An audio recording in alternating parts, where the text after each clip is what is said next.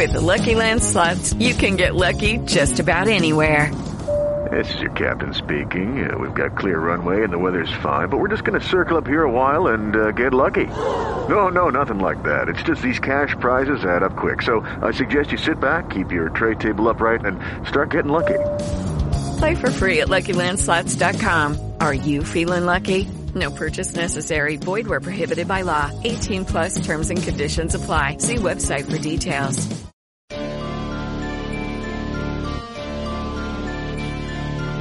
Are you searching for the best in online black radio? Then go to blacktalkradionetwork.com, helping you filter through the noise. Real talk, black talk.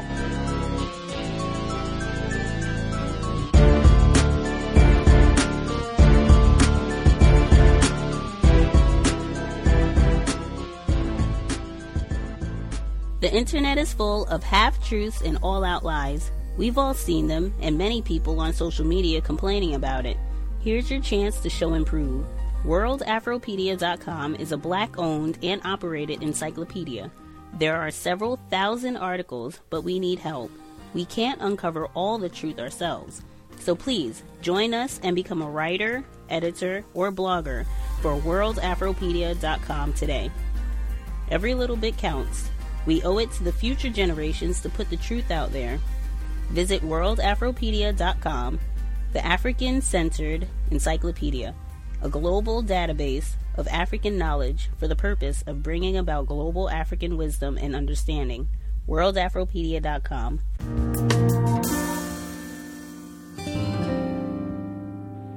Uh, you know, uh, Gus, you, you know, you started off by asking, you know, how I made the, the connection uh, you know, between Invisible Man uh, uh, to my work, and uh, probably the most the most central phrasing uh, for that was the one that was actually uh, made by uh,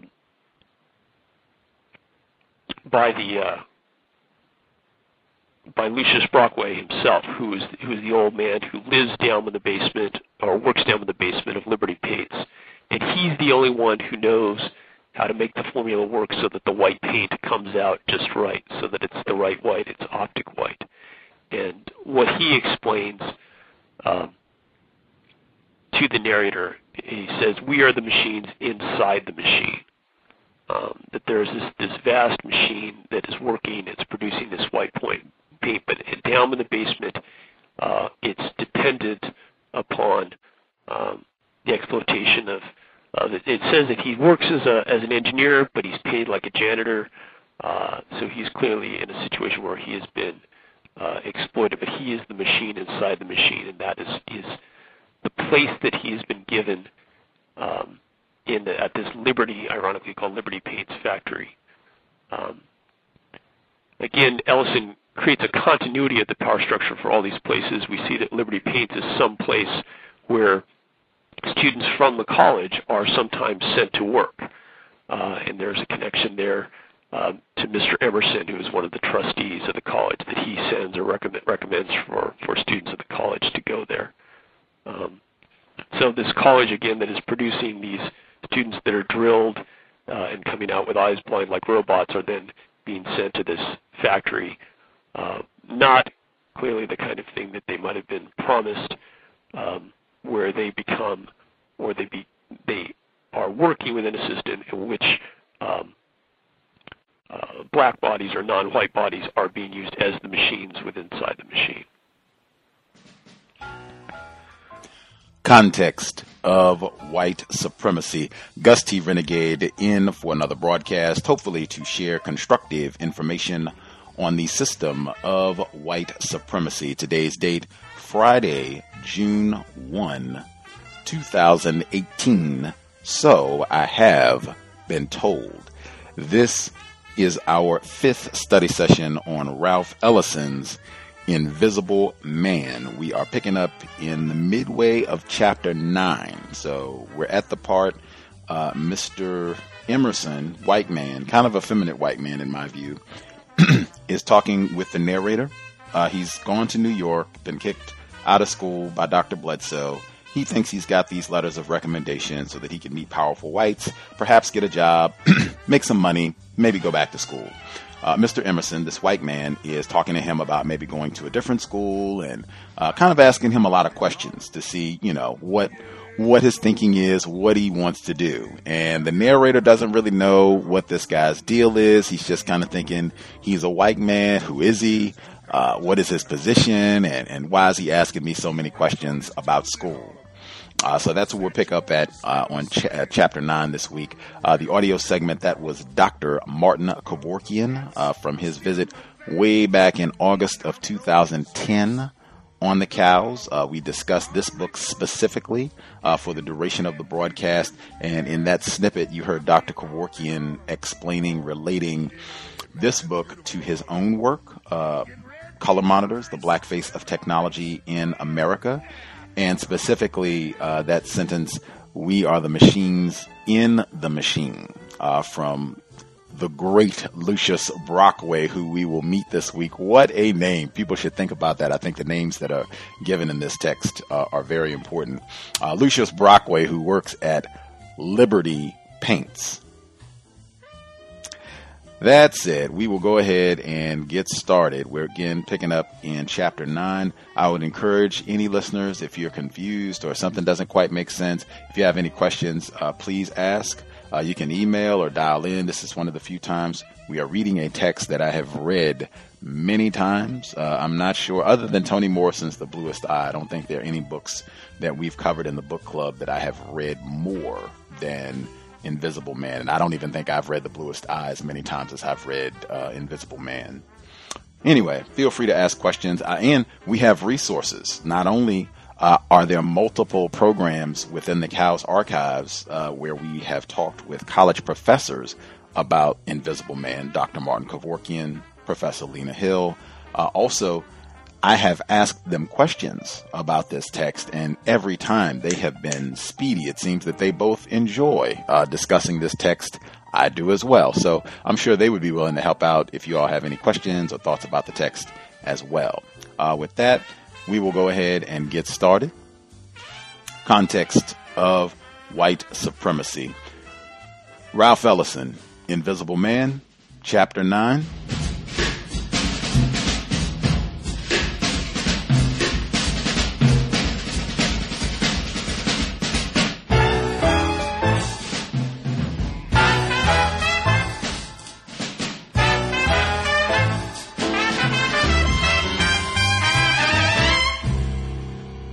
Understand, he said calmly. It was presumptuous of me to even suggest another school. I guess one's college is really a kind of mother and father, a sacred matter. Yes, sir, that's it, I said in hurried agreement. His eyes narrowed. But now I must ask you an embarrassing question. Do you mind? Why, no, sir, I said nervously. I don't like to ask this, but it's quite necessary. He leaned forward with a pained frown. Tell me, did you read the letter which you brought to Mr. Emerson? This? he said, taking the letter from the table. Why, no, sir. It wasn't addressed to me, so naturally I wouldn't think of opening it. Oh, of course not. I, I know you wouldn't he said, fluttering his hands and sitting erect. I'm sorry. And you must dismiss it like one of those annoying personal questions you find so often nowadays on supposedly impersonal forms. I didn't believe him. Uh, but was it open, sir? Someone might have gone into my things. Oh, no, nothing like that. Please, forget the question. And tell me, please, what are your plans after graduation? I'm not sure, sir. I'd, I'd like to be asked to remain at the college as a teacher or as a member of the administrative staff. And, well, yes. And what else? Well, er, I guess I'd like to become Dr. Bledsoe's assistant. Oh, I see, he said, sitting back and forming his mouth into a thin lipped circle. You're very ambitious. I guess I am, sir, but I'm willing to work hard. Ambition is a wonderful force, he said, but sometimes it can be blinding. On the other hand, it can make you successful, like my father. A new edge came into his voice, and he frowned and looked down at his hands, which were trembling. The only trouble with ambition is that it sometimes blinds one to realities. Tell me, how many of these letters do you have? I had about seven, sir, I replied, confused by his new turn. There, seven? He was suddenly angry. Yes, sir, that was all he gave me. And how many of these gentlemen have you succeeded in seeing, may I ask? A sinking feeling came over me. I haven't seen any of them personally, sir. And this is your last letter? Uh, yes, sir, it is, but I expect to hear from the others. They said, Of course you will, and from all seven. They're all loyal Americans. There was unmistakable irony in his voice now, and I didn't know what to say. Seven, he repeated mysteriously. Oh, don't let me upset you, he said with an elegant gesture of self disgust. I had a difficult session with my analyst last evening, and the slightest thing is apt to set me off, like an alarm clock without control. Say, he said, slapping his palms against his thighs, what on earth does that mean? Suddenly he was in a state. One side of his face had begun to twitch and swell. I watched him light a cigarette, thinking, what on earth is this all about? Some things are just too unjust for words, he said, expelling a plume of smoke, and too ambiguous for either speech or ideas. By the way, have you ever been to the club Calamus? I don't think I've ever heard of it, sir, I said. You haven't? It's very well known. Many of my Harlem friends go there. It's a rendezvous for writers, artists, and all kinds of celebrities. There's nothing like it in the city, and by some strange twist, it has a truly continental flavor. I've never been to a nightclub, sir. I'll have to go there to see what it's like after I've started earning some money, I said, hoping to bring the conversation back to the problem of jobs. He looked at me with a jerk of his head, his face beginning to twitch again. I suppose I've been evading the issue again, as always. Look, he burst out impulsively, do you believe that two people, two strangers who have never seen one another before, can speak with utter frankness and sincerity? Sir? Oh, damn. What I mean is, do you believe it possible for us, the two of us, to throw off the mask of custom and manners that insulate man from man and converse in naked honesty and frankness? I don't know what you mean exactly, sir, I said. Are you sure? I. Of course, of course. If I could only speak plainly. I'm confusing you. Such frankness just isn't possible because all our motives are impure. Forget what I just said. I'll try to put it this way, and, and remember this, please. My head spun. He was addressing me, leaning forward confidentially, as though he'd known me for years, and I remembered something my grandfather had said long ago. Don't let no white man tell you his business, 'cause after he tells you he's liable to get shame, he told it to you, and then he'll hate you. Fact is, he was hating you all the time. I want to try to reveal a part of reality that is most important to you, but I, I warn you, it's going to hurt. No, let me finish, he said, touching my knee lightly and quickly removing his hand as I shifted my position. What I want to do is done very seldom, and to be honest, it wouldn't happen now if I hadn't sustained a series of impossible frustrations. You see, well, I'm a thwarted. Oh, damn! There I go again, thinking only of myself. We're both frustrated, understand? Both of us, and I want to help you. You mean you'll let me see Mr. Emerson. He frowned. Please don't seem so happy about it and don't leap to conclusions. I want to help, but there is a tyranny involved. A tyranny? My lungs tightened. Yes, that's a way of putting it, because to help you I must disillusion you. Oh, I don't think I mind, sir, once I see Mr. Emerson. It'll be up to me. All I want to do is speak to him. Speak to him?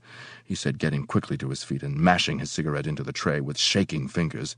No one speaks to him. He does the speaking. Suddenly he broke off. On second thought, perhaps you'd better leave me your address and I'll mail you Mr. Emerson's reply in the morning. He's really a very busy man. His whole manner had changed. But you said. I stood up completely confused. Was he having fun with me? Couldn't you let me talk to him for just five minutes? I pleaded. I'm sure I can convince him that I'm worthy of a job, and if there's someone who has tampered with my letter, I'll prove my identity. Dr. Bledsoe would. Identity? My God. Who has any identity anymore, anyway? It isn't so perfectly simple. Look, he said with an anguished gesture. Will you trust me? Why, yes, sir, I trust you. He leaned forward. Look, he said, his face working violently. I was trying to tell you that I know many things about you. Not you personally, but fellows like you. Not much either, but still more than the average. With us, it's still Jim and Huck Finn. A number of my friends are jazz musicians, and I've been around. I know the conditions under which you live. Why go back, fellow? There is so much you could do here, where there is more freedom. You won't find what you're looking for when you return anyway, because so much is involved that you can't possibly know. Please don't misunderstand me. I don't say all this to impress you or to give myself some kind of sadistic catharsis. Truly, I don't. But I do know this world you're trying to contact, all its virtues and all its Unspeakables. Oh, yes, unspeakables. I'm afraid my father considers me one of the unspeakables.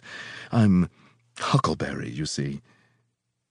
He laughed dryly as I tried to make sense of his ramblings. Huckleberry? Why did he keep talking about that kid story? I was puzzled and annoyed that he could talk to me this way because he stood between me and a job, the campus, but I only want a job, sir, I said. I only want to make enough money to return to my studies. Of course, but surely you suspect there is more to it than that. Aren't you curious about what lies behind the face of things?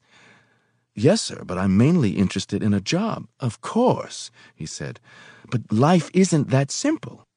But I'm not bothered about all the other things, whatever they are, sir. They're not for me to interfere with and I'll be satisfied to go back to college and remain there as long as they'll allow me to.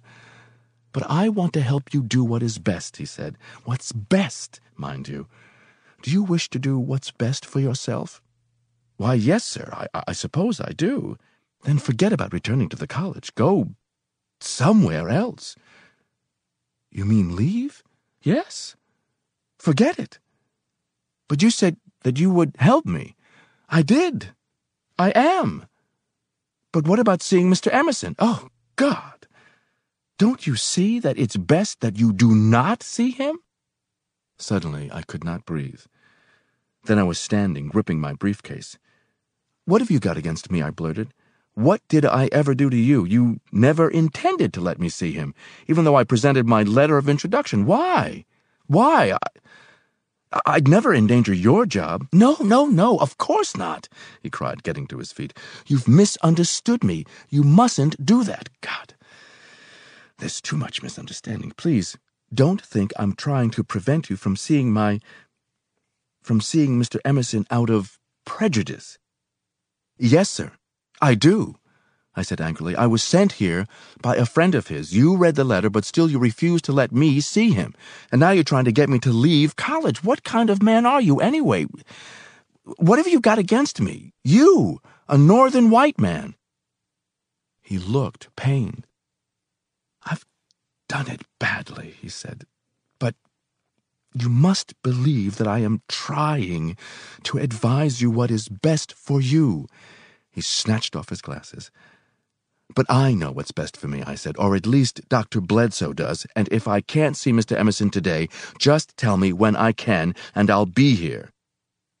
He bit his lips and shut his eyes, shaking his head from side to side as though fighting back a scream. I'm. I'm sorry. Really sorry that I started all of this, he said suddenly, calm. It was foolish of me to try to advise you, but please, you mustn't believe that I'm against you or your race. I'm your friend. Some of the finest people I know are nig. Well, you see, Mr. Emerson is my father. Your father? My father, yes. Though I would have preferred it otherwise. But he is, and I could arrange for you to see him, but to be utterly frank, I'm incapable of such cynicism. It would do you no good. But I, would like to take my chances, Mr. Emerson, sir. This is very important to me. My whole career depends upon it. But you have no chance, he said. But Dr. Bledsoe sent me here, I said, growing more and more excited. I must have a chance. Dr. Bledsoe, he said with distaste. He's like my. He ought to be horsewhipped. Here, he said, sweeping up the letter and thrusting it, crackling toward me. I took it, looking into his eyes that burned back at me. Go on, read it he cried excitedly. Go on! But I, I, I wasn't asking for this, I said. Read it! My dear Mr. Emerson, the bearer of this letter is a former student of ours. I say former because he shall never, under any circumstances, be enrolled as a student here again. Who, who has been expelled for a most serious defection from our strictest rules of deportment Due, however, to circumstances the nature of which I shall explain to you in person on the occasion of the next meeting of the board, it is to the best interests of the college that this young man have no knowledge of the finality of his expulsion. For it is indeed his hope to return here to his classes in the fall. However, it is to the best interests of the great work which we are dedicated to perform that he continue undisturbed in these vain hopes while remaining as far as possible from our midst. This case represents, my dear Mr. Emerson, one of the rare, delicate instances in which one for whom we held great expectations has gone grievously astray, and who, in his fall, threatens to upset certain delicate relationships between certain interested individuals and the school. Thus, while the bearer is no longer a member of our scholastic family, it is highly important that his severance with the college be executed as painlessly as possible. I beg you, sir, to help him continue in the direction of that promise which, like the horizon, recedes ever brightly and distantly beyond the hopeful traveler. Respectfully, I am your humble servant. A. Herbert Bledsoe. I raised my head. Twenty five years seemed to have lapsed between his handing me the letter and my grasping its message. I could not believe it. Tried to read it again. I could not believe it. Yet I had a feeling that it all had happened before. I rubbed my eyes and they felt sandy as though all the fluids had suddenly dried. I'm sorry, he said. I- I'm terribly sorry. What did I do? I, I always tried to do the right thing. That you must tell me, he said. To what does he refer? I, I don't know. I don't know. But you must have done something. I took a man for a drive, showed him into the golden day to help him when he became ill. I don't know. I told him falteringly of the visit to Trueblood's and the trip to the Golden Day and of my expulsion. Watching his mobile face reflecting his reaction to each detail. It's little enough, he said when I had finished. I don't understand the man. He's very complicated. I, I only wanted to return and help, I said. You'll never return. You can't return now, he said. Don't you see? I'm terribly sorry, and yet I'm glad that I gave in to the impulse to speak to you.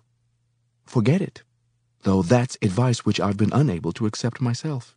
Hm, it's still good advice. There's no point in blinding yourself to the truth. Don't blind yourself. I got up, dazed, and started toward the door. He came behind me into the reception room where the birds flamed in the cage, their squawks like screams in a nightmare. He stammered guiltily, Please, I, I, I must ask you never to mention this conversation to anyone. No, I said. I, I wouldn't mind, but my father would consider my revelation the most extreme treason. You're free of him now. I'm still his prisoner. You have been freed. Don't you understand? I've still my battle. He seemed near tears. I won't, I said. No one would believe me. Can't myself. There must be some mistake. There must be. I opened the door. Look, fellow, he said, this evening I'm having a party at the Calamus. Would you like to join my guests? It might help you. No, thank you, sir.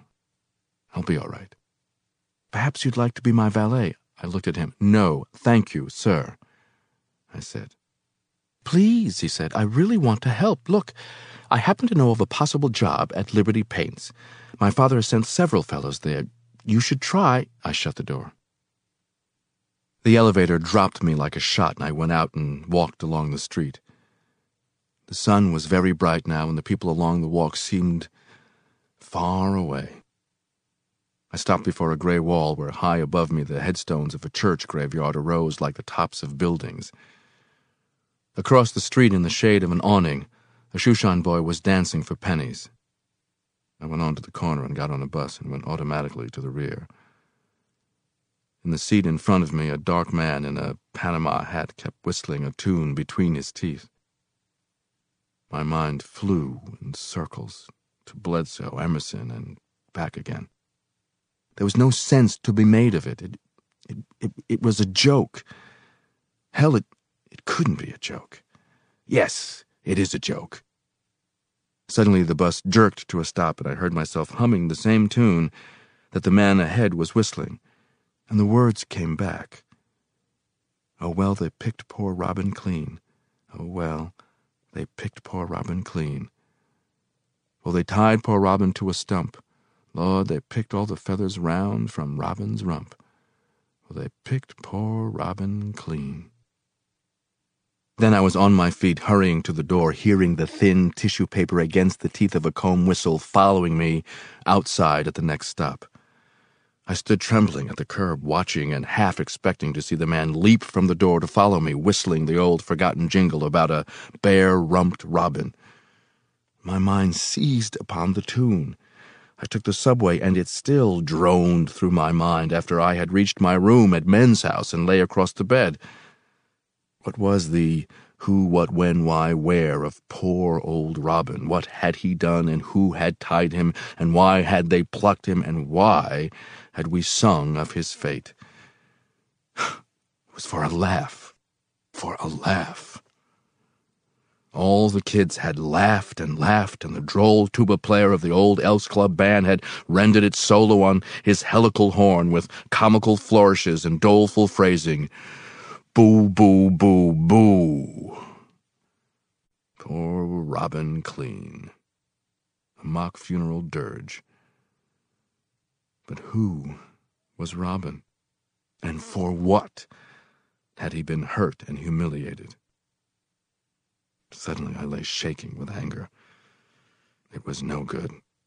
I thought of young Emerson what if he'd lied out of some ulterior motive of his own? Everyone seemed to have some plan for me, and beneath that, some more secret plan. What was young Emerson's plan, and why should it have included me?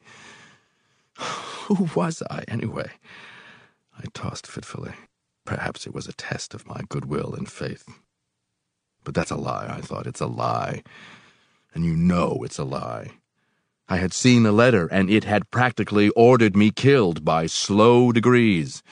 My dear Mr. Emerson, I said aloud, the robin bearing this letter is a former student. Please hope him to death and keep him running. Your most humble and obedient servant, A. H. Bledsoe. Sure. That's the way it was, I thought. A short, concise verbal coup de grace straight to the nape of the neck. And Emerson would write in reply, Sure, Dear Bled, have met Robin and shaved tail, signed Emerson. I sat on the bed and laughed. They'd sent me to the rookery all right. I laughed and felt numb and weak, knowing that soon the pain would come and that no matter what happened to me, I'd never be the same.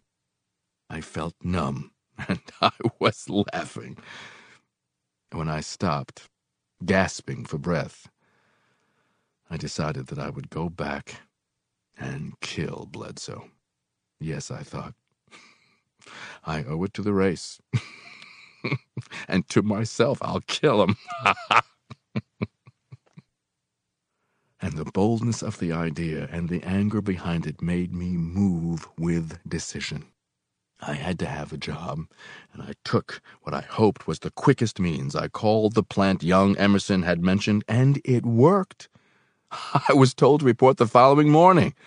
It happened so quickly and with such ease that for a moment I felt turned around. Had they planned it this way?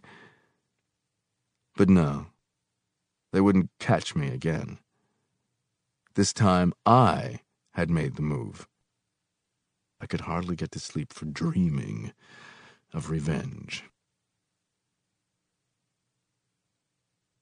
The plant was in Long Island, and I crossed a bridge in the fog to get there and came down in a stream of workers.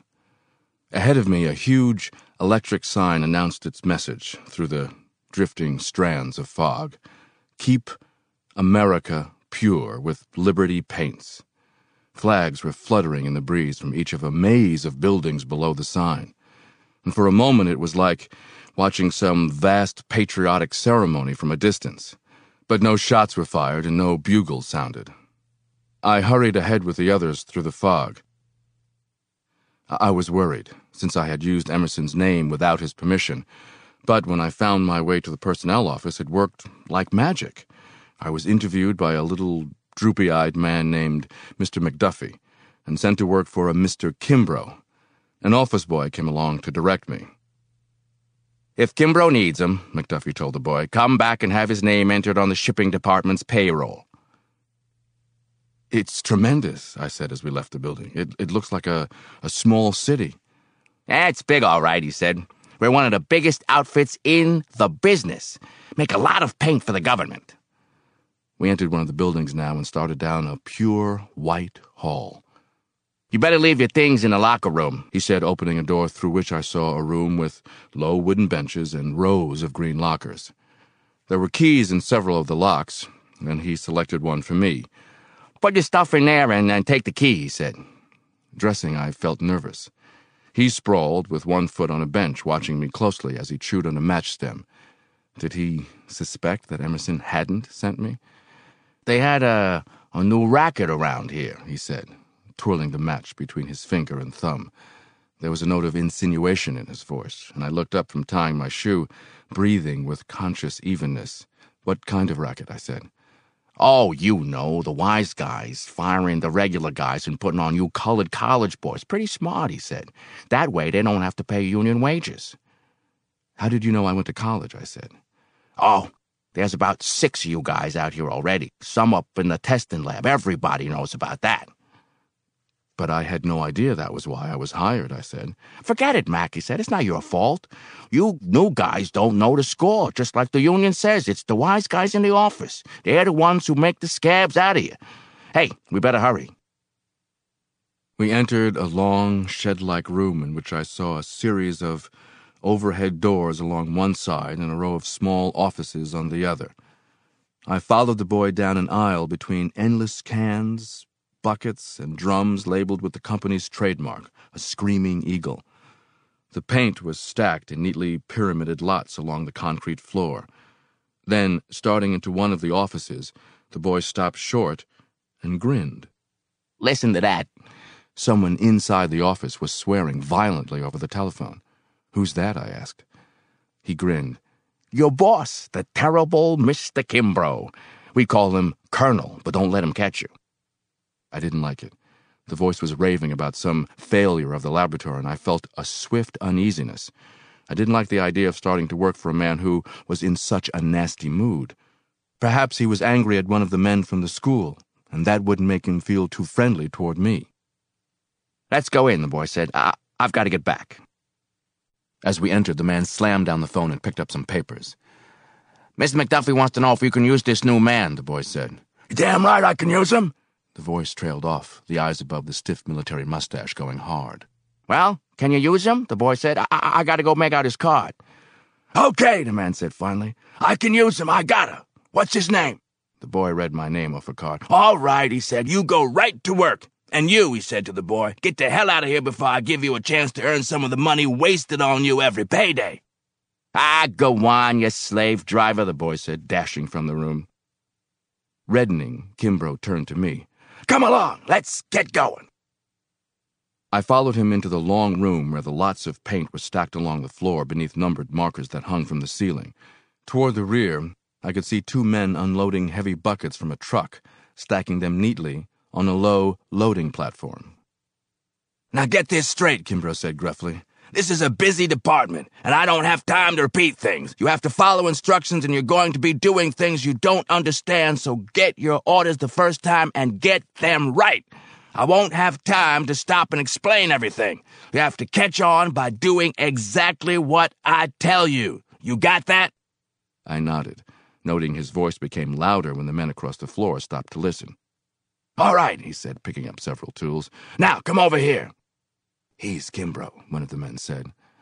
I watched him kneel and open one of the buckets, stirring a milky brown substance. A nauseating stench arose. I wanted to step away, but he stirred it vigorously until it became glossy white. Holding the spatula like a delicate instrument and studying the paint as it laced off the blade back into the bucket, Kimbrough frowned. Damn those laboratory blubberheads to hell! There's got to be dope put in every single son of a bitchin' bucket. And that's what you're going to do. And it's got to be put in so it can be trucked out of here before 11:30. He handed me a white enamel graduate and what looked like a battery hydrometer. The idea is to open each bucket and put in 10 drops of this stuff, he said. Then you stir it till it disappears. After it's mixed, you take this brush and paint out a sample on one of these. He produced a number of small rectangular boards and a small brush from his jacket pocket. You understand? Uh, yes, sir. But when I looked into the white graduate, I hesitated. The liquid inside was dead black. Was he trying to kid me? What's wrong? I don't know, sir. I, I mean, well, I don't want to start by asking a lot of stupid questions, but do you know what's in this graduate? His eyes snapped. You're damn right I know, he said. You just do what you're told. I, I just wanted to make sure, sir, I said. Look, he said, drawing in his breath with an exaggerated show of patience. Take the dropper and fill it full. Go on, do it. I filled it. Now, measure ten drops into the paint. There, that's it. Not too goddamn fast. Now, you want no more than ten and no less. Slowly, I measured the glistening black drops, seeing them settle upon the surface and become blacker still, spreading suddenly out to the edges. That's it. That's all you have to do, he said. Never mind how it looks, that's my worry. You just do what you're told and don't try to think about it. When you've done five or six buckets, come back and see if the samples are dry. And hurry, we've got to get this batch back off to Washington by 11:30. I worked fast, but carefully. With a man like this Kimbrough, the least thing done incorrectly would cause trouble. So, I wasn't supposed to think. To hell with him. Just a flunky, a northern redneck, a Yankee cracker. I mixed the paint thoroughly, then brushed it smoothly on one of the pieces of board, careful that the brushstrokes were uniform. Struggling to remove an especially difficult cover, I wondered if the same Liberty paint was used on the campus, or if this optic white was something made exclusively for the government. Perhaps it was of a better quality, a special mix. And in my mind, I could see the brightly trimmed and freshly decorated campus buildings as they appeared on spring mornings, after the fall painting and the light winter snows, with a cloud riding over and a, a darting bird above, framed by the trees and encircling vines. The buildings had always seemed more impressive because they were the only buildings to receive regular paintings. Usually, the nearby houses and cabins were left untouched to become the dull grained gray of weathered wood.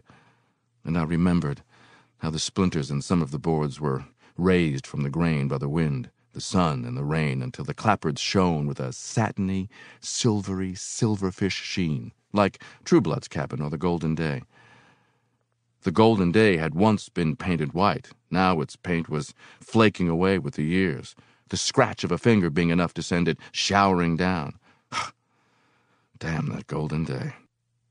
But it was strange how life connected up, because I had carried Mr. Norton to the old run-down building with rotting paint. I was here. If, I thought, one could slow down his heartbeats and memory to the tempo of the black drops falling so slowly into the bucket, yet reacting so swiftly, it would seem like a, a sequence in a feverish dream. I was so deep in reverie that I failed to hear Kimbrough approach. How's it coming? he said, standing with hands on his hips. All, all right, sir. Let's see, he said, selecting a sample and running his thumb across the board. That's it as white as George Washington's Sunday go to meeting wig, and as sound as the almighty dollar. That's paint, he said proudly. That's paint that'll cover just about anything. He looked as though I had expressed a doubt, and I hurried to say, Wait, it's certainly white, all right. White? It's the purest white that can be found. Nobody makes a paint any whiter. This batch right here is heading for a national monument. I see, I said, quite impressed. He looked at his watch. Just keep it up, he said. If I don't hurry, I'll be late for the production conference. Say, you're nearly out of dope. You better go in the tank room and refill it. And don't waste any time. I've got to go. He shot away without telling me where the tank room was. It was easy to find, but I wasn't prepared for so many tanks. There were seven, each with a puzzling code stenciled on it. It's just like Kimbrough not to tell me, I thought. You can't trust any of them. Well, it doesn't matter. I'll pick the tank from the contents of the drip cans hanging from the spigots. But while the first five tanks contained clear liquids that smelled like turpentine, the last two both contained something black like the dope, but with different codes. So I had to make a choice. Selecting the tank with the drip can that smelled most like the dope, I filled the graduate congratulating myself for not having to waste time until Kimbrough returned. The work went faster now, the mixing easier. The pigment and heavy oils came free of the bottom much quicker, and when Kimbrough returned, I was going at top speed. How many have you finished? he asked. About, uh, 75, I think, sir. I, I lost count. That's pretty good, but not fast enough. They've been putting pressure on me to get this stuff out. Here, I'll give you a hand. They must have given him hell, I thought, as he got grunting to his knees and began removing covers from the buckets. But he had hardly started when he was called away. When he left, I took a look at the last bunch of samples and got a shock. Instead of the smooth, hard surface of the first, they were covered with a, a sticky goo through which I could see the grain of the wood. What on earth had happened?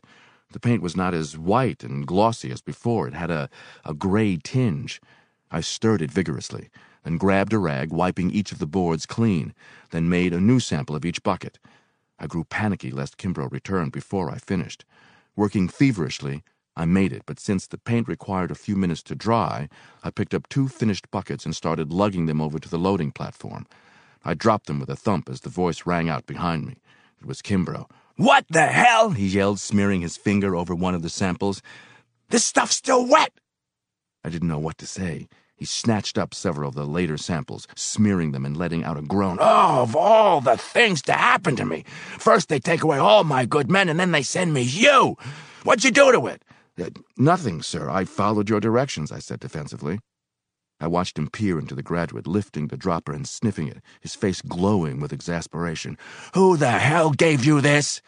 No one. Then where'd you get it? From the tank room. Suddenly he dashed for the tank room, sloshing the liquid as he ran. I thought, oh, hell. And before I could follow, he burst out of the door in a frenzy. You took the wrong tank, he shouted. What the hell, you trying to sabotage the company? That stuff wouldn't work in a million years. It's remover. Concentrated remover. Don't you know the difference? No, sir, I don't. It looked the same to me. I didn't know what I was using, and you didn't tell me. I was trying to save time and took what I thought was right. But why this one? Because it smelled the same, I began. Smelled, he roared. God damn it! Don't you know you can't smell shit around all those fumes? Come on to my office. I was torn between protesting and pleading for fairness. It was not all my fault, and I didn't want the blame, but I did wish to finish out the day. Throbbing with anger, I followed, listening as he called personnel. Hello? Mac? Mac, this is Kimbrough. It's about this fellow you sent me this morning. I'm sending him in to pick up his pay. What did he do? He doesn't satisfy me, that's what. I don't like his work. So the old man has to have a report. So what? Make one. Tell him, God damn it, this fellow ruined a batch of government stuff. Hey? No, don't tell him that. Listen, Mac, you got anyone else out there? Ah, okay, forget it. He crashed down the phone and swung toward me. I swear I don't know why they hire you fellas. You just don't belong in a paint plant. Come on. Bewildered, I followed him into the tank room, yearning to quit and tell him to go to hell. But I needed the money. And even though this was the North, I wasn't ready to fight unless I had to. Here, I'd be one against how many? I watched him empty the graduate back into the tank and noted carefully when he went to another marked SKA 369TY and refilled it. Next time, I would know. Now, for God's sake, he said, handing me the graduate, be careful and try to do the job right. And if you don't know what to do, ask somebody. I'll be in my office. I returned to the buckets, my emotions whirling. Kimbrough had forgotten to say what was to be done with the spoiled paint. Seeing it there, I was suddenly seized by an angry impulse, and filling the dropper with fresh dope, I stirred ten drops into each bucket and pressed home the covers. Let the government worry about that, I thought, and started to work on the unopened buckets. I stirred until my arm ached and painted the samples as smoothly as I could, becoming more skillful as I went along. When Kimbrough came down the floor and watched, I glanced up silently and continued stirring. How is it? he said, frowning. I don't know, I said, picking up a sample and hesitating. Well? It's nothing. Uh, a speck of dirt, I said, standing and holding out the sample, a tightness growing within me. Holding it close to his face, he ran his fingers over the surface and squinted at the texture. That's more like it, he said. That's the way it ought to be. I watched with a sense of unbelief as he rubbed his thumb over the sample, handed it back, and left without a further word. I looked at the painted slab. It appeared the same. A gray tinge glowed through the whiteness, and Kimbrough had failed to detect it. I stared for about a minute, wondering if I were seeing things, inspected another and another. All were the same, a brilliant white diffused with gray. I closed my eyes for a moment and looked again, and still no change. Well, I thought, as long as he's satisfied. But I had a feeling that something had gone wrong. Something far more important than the paint. That either I had played a trick on Kimbrough or he, like the trustees and Bledsoe, was playing one on me. When the truck backed up to the platform, I was pressing the cover on the last bucket, and there stood Kimbrough above me. Let's see your samples, he said. I reached, trying to select the whitest, as the blue shirted truckman climbed through the loading door. How about it, Kimbrough? One of them said. Can we get started? Just a minute now, he said, studying the sample. Just a minute. I watched him nervously, waiting for him to throw a fit over the gray tinge and hating myself for feeling nervous and afraid. What would I say? But now he was turning to the truckman. All right, boys, get the hell out of here. And you, he said to me, go see McDuffie. You're through. I stood there, staring at the back of his head, at the pink neck beneath the cloth cap and the iron gray hair. So, He'd let me stay only to finish the mixing. I turned away. There was nothing that I could do. I cursed him all the way to the personnel office. Should I write the owners about what had happened? Perhaps they didn't know that Kimbrough was having so much to do with the quality of the paint.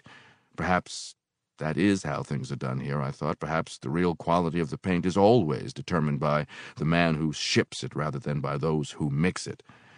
Ah, to hell with the whole thing. I'll find another job. But I wasn't fired. McDuffie sent me to the basement of building number two on a new assignment. When you get down there, just tell Brockway that Mr. Sparland insists that he have an assistant. You do whatever he tells you. What is that name again, sir? I said. Lucius Brockway, he said. He's in charge. It was a deep basement, three levels underground. I pushed upon a heavy metal door marked danger and descended into a noisy, dimly lit room. There was something familiar about the fumes that filled the air, and I had just thought pine when a high pitched Negro voice rang out above the machine sounds. Who you looking for down here? I- I'm looking for the man in charge, I called, straining to locate the voice. You talking to him? What you want? The man who moved out of the shadow and looked at me sullenly was small, wiry, and very natty in his dirty overalls. And as I approached him, I saw his drawn face and the cottony white hair showing beneath his tight, striped engineer's cap. His manner puzzled me. I couldn't tell whether he felt guilty about something himself or thought I had committed some crime. I came closer, staring. He was barely five feet tall, his overalls looking now as though he had been dipped in pitch. All right, he said. I'm a busy man. What you want? I'm looking for Lucius, I said. He frowned. That's me. And don't come calling me by my first name. To you and all like you, I'm Mr. Brockway. You? I began. Yeah, me. Who sent you down here anyway? The, personnel office, I said. I was told to tell you that Mr. Sparland said for you to be given an assistant. Assistant, he said. I don't need no damn assistant. Old man Sparland must think I'm getting old as him. Here I've been running things by myself all these years, and now they keep trying to send me some assistant. You get on back up there and tell them that when I want an assistant, I'll ask for one. I was so disgusted to find such a man in charge that I turned without a word and started back up the stairs. First Kimbrough, I thought, and now this old. Hey, wait a minute. I turned, seeing him beckon. Come on back here a minute he called, his voice cutting sharply through the roar of the furnaces. I went back, seeing him remove a white cloth from his hip pocket and wipe the glass face of a pressure gauge, then bend close to squint at the position of the needle. Here, he said, straightening and handing me the cloth. You can stay till I get in touch with the old man. These here have to be kept clean so's I can see how much pressure I'm getting. I took the cloth without a word and began rubbing the glasses. He watched me critically. What's your name? he said. I told him, shouting it in the roar of the furnaces. Wait a minute, he called, going over and turning a valve in an intricate network of pipes. I heard the noise rise to a higher, almost hysterical pitch, somehow making it possible to hear without yelling, our voices moving blurrily underneath. Returning, he looked at me sharply, his withered face an animated black walnut with shrewd, reddish eyes. This here's the first time they ever sent me anybody like you, he said as though puzzled. That's how come I call you back. Usually they sends down some young white fellow who thinks he's gonna watch me a few days and ask me a heap of questions and then take over. Some folks is too damn simple to even talk about he said, grimacing and waving his hand in a violent gesture of dismissal. You an engineer, he said, looking quickly at me. An engineer? Yeah, that's what I asked you, he said challengingly. Why, no, sir, I'm no engineer. You show? Of course I'm sure. Why shouldn't I be? He seemed to relax. That's all right then. I have to watch them personnel fellows. One of them thinks he's going to get me out of here when he ought to know by now he's wasting his time. Lucius Brockway not only intends to protect himself, he knows how to do it. Everybody knows I've been here since there's been a here. Even helped dig the first foundation. The old man hired me, nobody else, and by God, it'll take the old man to fire me. I rubbed away at the gauges, wondering what had brought on this outburst, and was somewhat relieved that he seemed to hold nothing against me personally. Where did you go to school? he said. I told him. Is that so? What you learning down there? Just general subjects, uh, regular college course, I said. Mechanics? Oh, no, nothing like that. Just a liberal arts course. No trades. Is that so? he said doubtfully. Then suddenly, How much pressure I got on that gauge right there? Which? You see it? He pointed. That one right there. I looked, calling off. Uh, 43 and two tenths pounds. Uh huh. Uh huh. That's right. He squinted at the gauge and back at me. Where you learn to read a gauge so good? In my high school physics class. It's like reading a clock. They teach you that in high school? That's right. Well, that's going to be one of your jobs. These here gauges have to be checked every 15 minutes. You ought to be able to do that. I think I can, I said. Some can, some can't. By the way, who hired you? Uh, Mr. McDuffie, I said, wondering why all the questions. Yeah? Then where you been all morning? I was working over in building number one. Ha! that there's a heap of building. Whereabouts? For Mr. Kimbrough. I see. I see. I know they oughtn't to be hiring anybody this late in the day. What Kimbrough have you doing? Putting dope in some paint that went bad, I said, wearily, annoyed with all the questions. His lips shot out belligerently. What paint went bad? I think it was some for the government. He cocked his head. I wonder how come nobody said nothing to me about it, he said thoughtfully. Was it in buckets or them little bitty cans? Buckets. Oh, that ain't so bad. Them little ones is a heap of work. He gave a high, dry laugh. How you hear about this job? He snapped suddenly, as though trying to catch me off guard. Look, I said slowly, a man I know told me about the job. McDuffie hired me. I worked this morning for Mr. Kimbrough, and I was sent to you by Mr. McDuffie. His face tightened. You friends to one of those colored fellows? Who?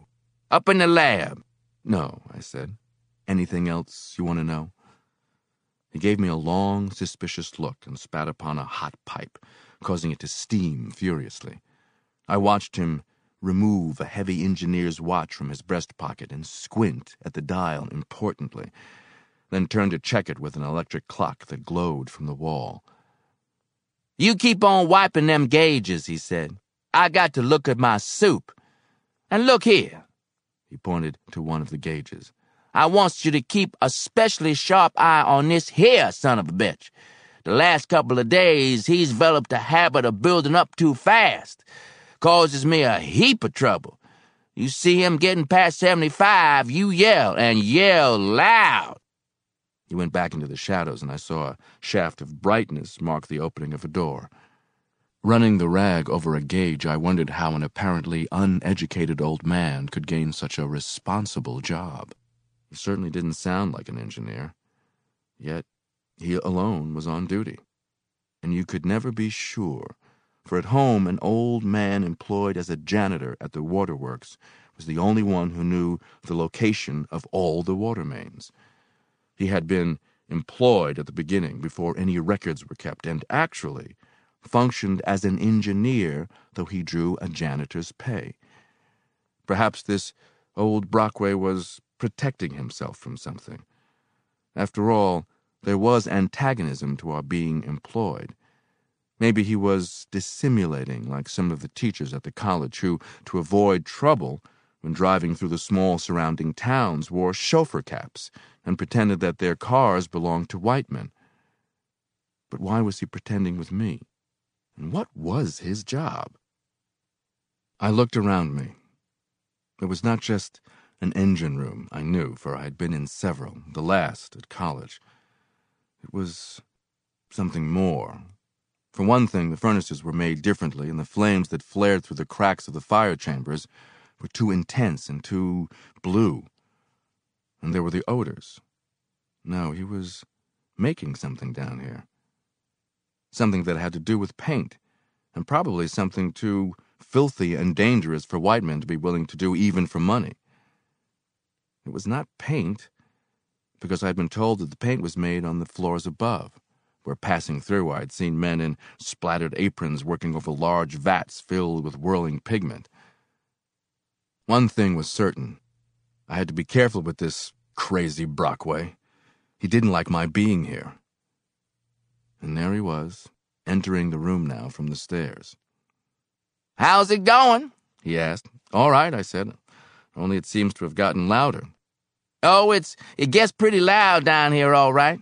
This here's the uproar department. and I'm in charge. Did she go over the mark? No, it's holding steady, I said. That's good. I've been having plenty trouble with it lately. Have to bust it down and give it a good going over as soon as I can get the tank clear. Perhaps he is the engineer, I thought watching him inspect the gauges and go to another part of the room to adjust a series of valves. Then he went and said a few words into a wall phone and called me, pointing to the valves.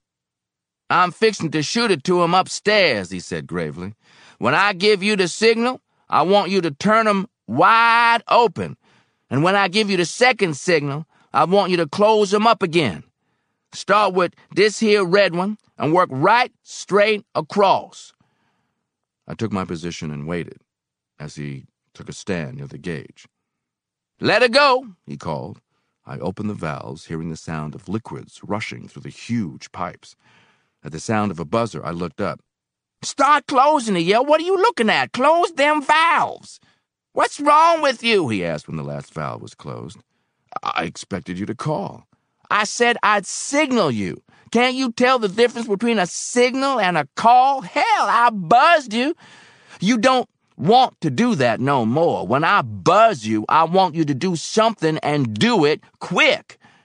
You're the boss, I said sarcastically. You mighty right I'm the boss, and don't forget it. Now come on back here. We got work to do. We came to a strange looking machine consisting of a huge set of gears connecting to a series of drum like rollers. Brockway took a shovel and scooped up a load of brown crystals from a pile on the floor, pitching them skillfully into a receptacle on top of the machine.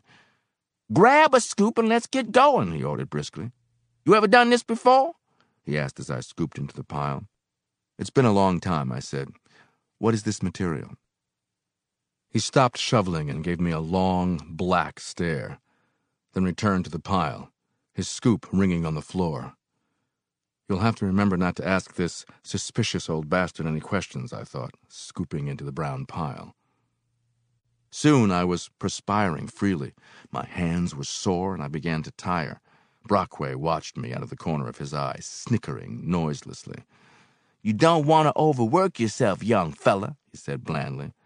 I'll get used to it, I said, scooping up a heavy load. Oh, show, show, he said, show, but you better take a rest when you get tired. I didn't stop. I piled on the material until he said, That there's the scoop we've been trying to find. That's what we want. You better stand back a little, 'cause I'm fixing to start her up. I backed away, watching him go over and push a switch. Shuddering into motion, the machine gave a sudden scream like a circular saw and sent a tattoo of sharp crystals against my face. I moved clumsily away, seeing Brockway grin like a dried prune. Then, with the dying hum of the furiously whirling drums, I heard the grains sifting lazily in the sudden stillness, sliding sand-like down the chute into the pot underneath. I watched him go over and open a valve. A sharp new smell of oil arose. Now she's all set to cook down. All we got to do is put the fire to her, he said, pressing a button on something that looked like the burner of an oil furnace. There was an angry hum, followed by a slight explosion that caused something to rattle. I could hear a low roaring begin. Know what that's going to be when it's cooked? No, sir, I said. Well, that's going to be the guts, what they call the vehicle of the paint. At least it will be by the time I get through putting other stuff with it.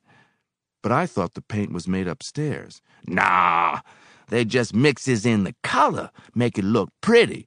Right down here is where the real paint is made. Without what I do, they couldn't do nothing. They'd be making bricks without straw. And not only do I make up the base, I fixes the varnishes and lots of the oils, too. So that's it, I said. I was wondering what you did down here. A whole lot of folks wonders about that without getting anywhere. But as I was saying, can't a single doggone drop of paint move out of the factory less it comes through Lucius Brockway's hands. How long you been doing this?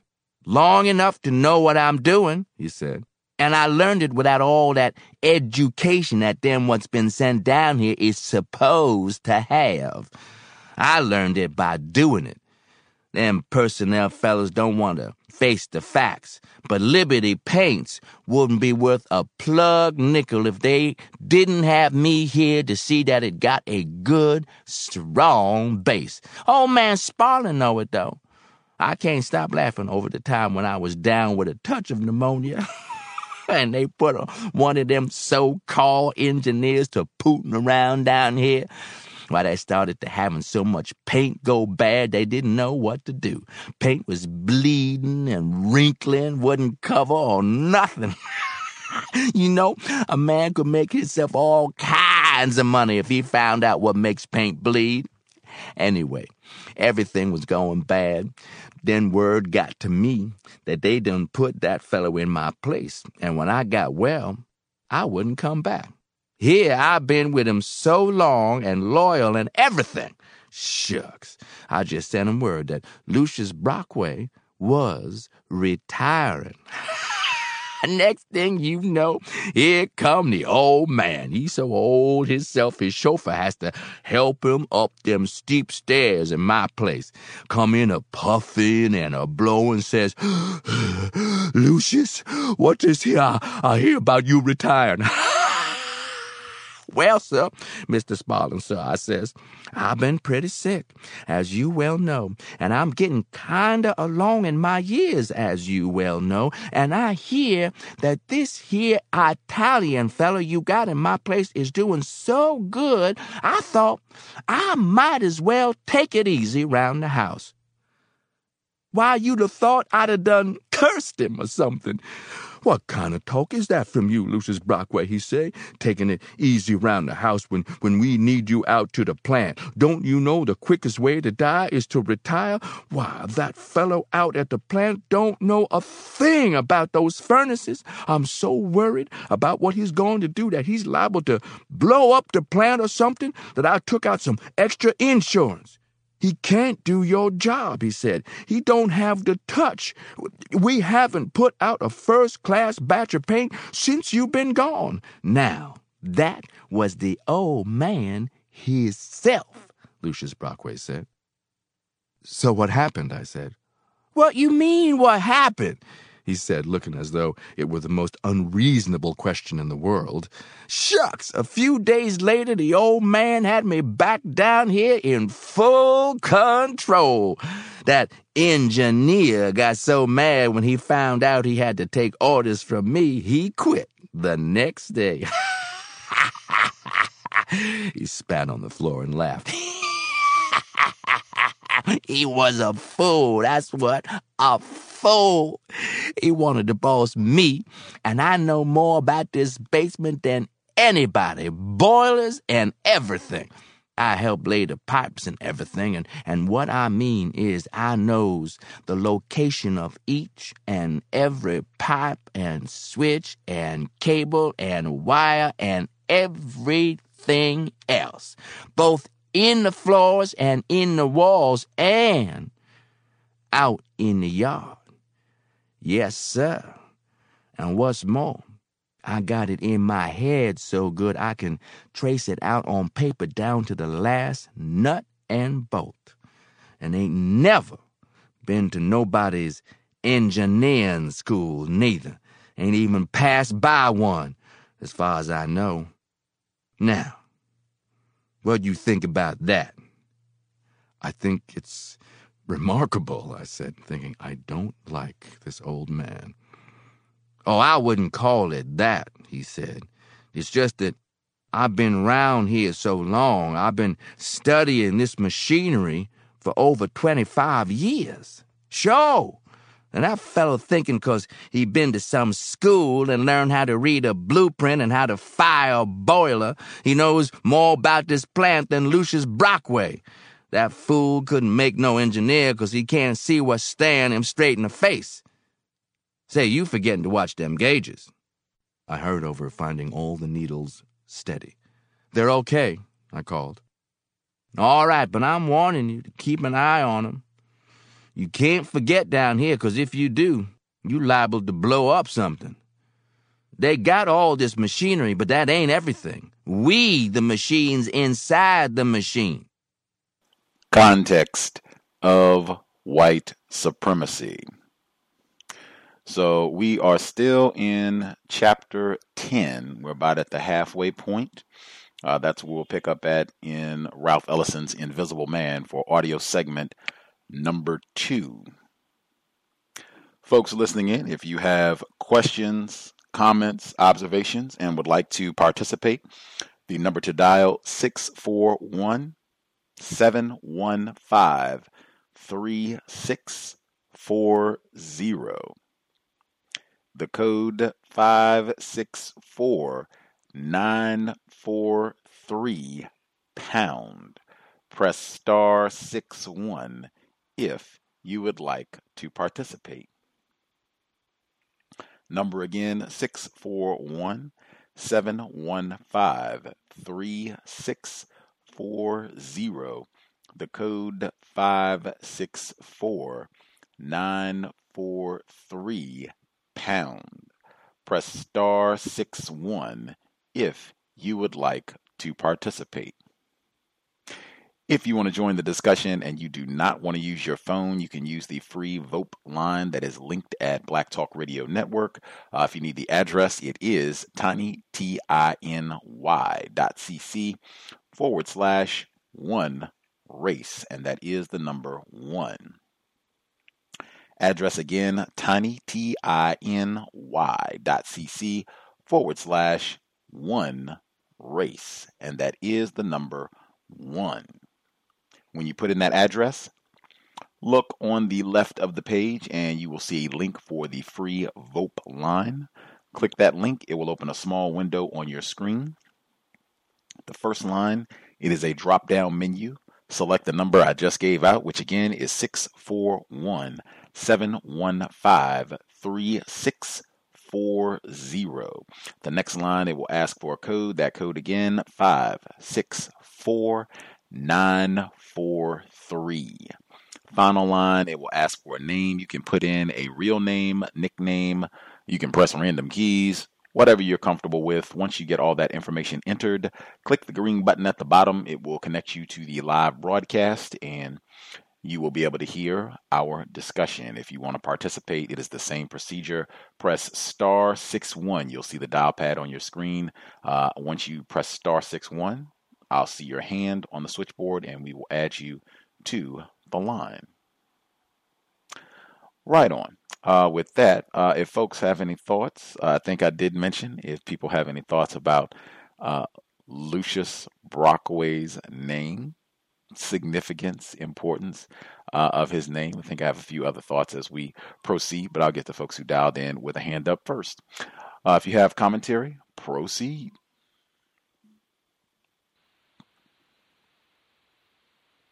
Can I be heard?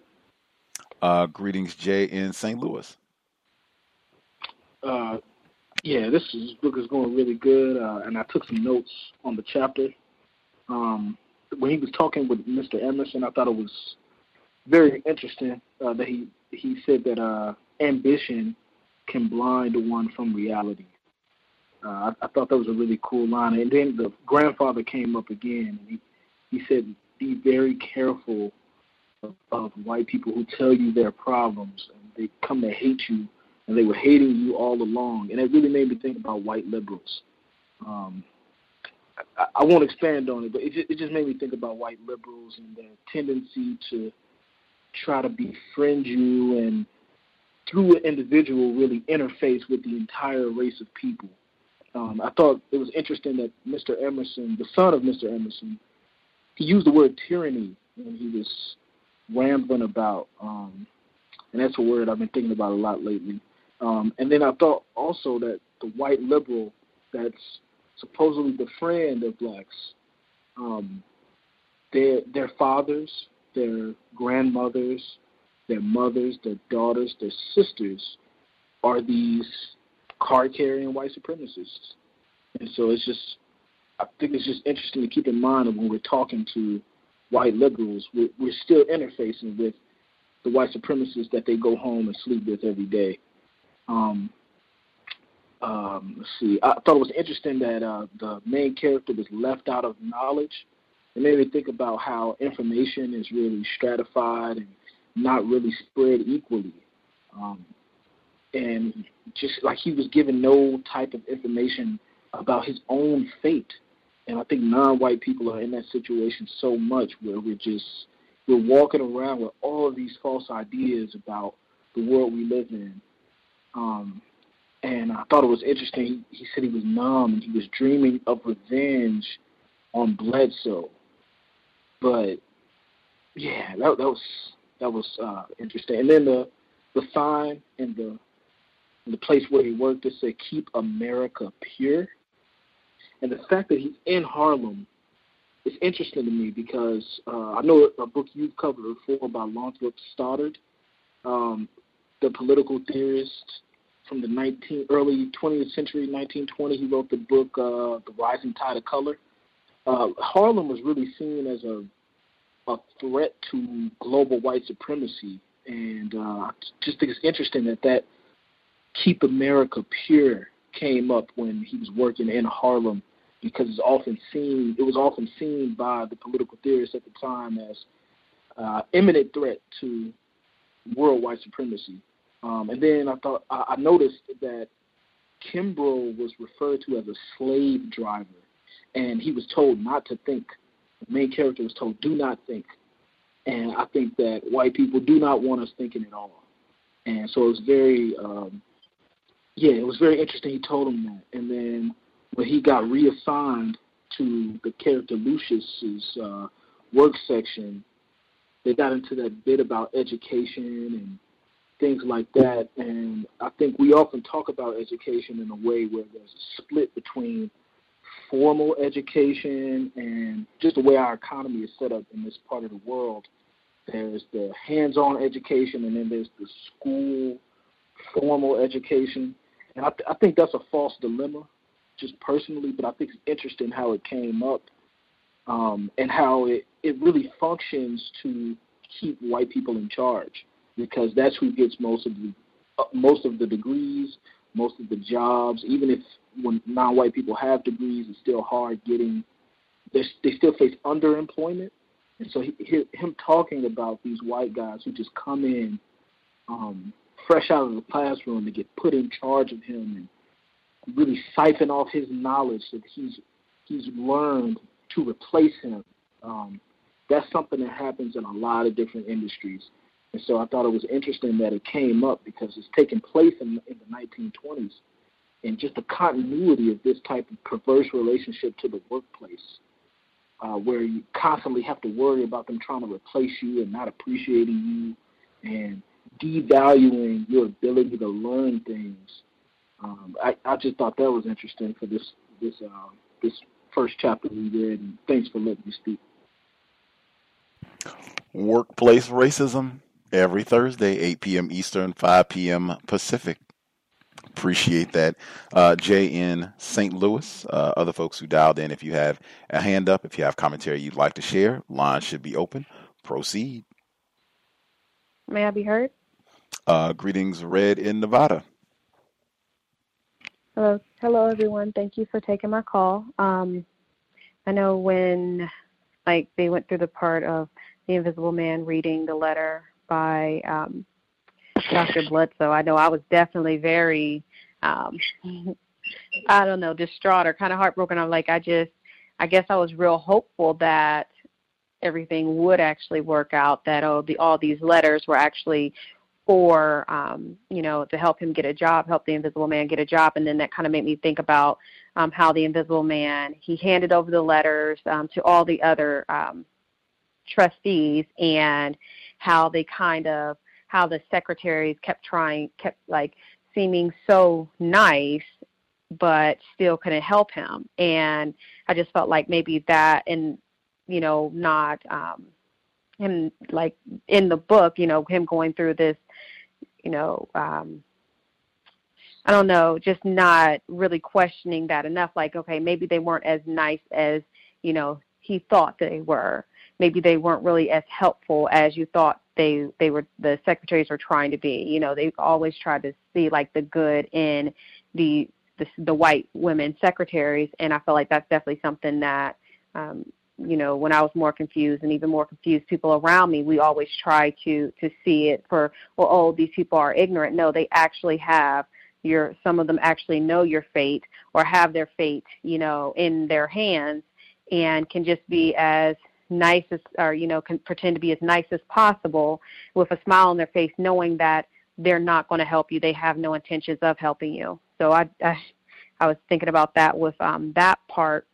I also um just like uh jay had mentioned um i did uh highlight the part when he when grandfather the the part by um the saying or the advice really by grandfather where it said uh don't let no white man tell you his business because after he tells you, he's liable to get shamed. Yeah, he told you it, and then he'll hate you. And then it's that, and then the part that I like the most is fact is he's hating you all the time. So it's kind of like, you know, they tell you their business just to also give them that extra um, a, reason to to act out their hate. So it, it's not like okay, well, but even before they told told you their business, they already hated you. But just to give them that reason to really practice racism against you. I also thought it was interesting um, the part with the young Mr. Emerson, Emerson when he was kind of wanting to um, get the Invisible Man to go out to like the club or a party with him, and it kind of almost seemed like is he it could have also been like you know maybe somewhat of sexual harassment. Like you know this person you know that this person was sent all the way up away from his family to uh, chase chasing a dream of getting a job. And you're just trying to invite him out to get drunk or you know just to go go to a party. It's like he doesn't have any any ability to take care of himself why would you think that that would be the first thing that he would think about is going out and celebrating? Nothing. Um, but you know, saying uh, he described basically, I guess Harlem Friends or uh, maybe a, uh, a a synonym for I don't know if that's the right word, but you know, basically the same as black friends, and it kind of reminds me of today, like you know, uh, urban being you know um, similar to black area or or what have you. And then also um, there was a couple of lines or a line after that where he says uh, there's nothing like it in the city, just describing this club or whatever.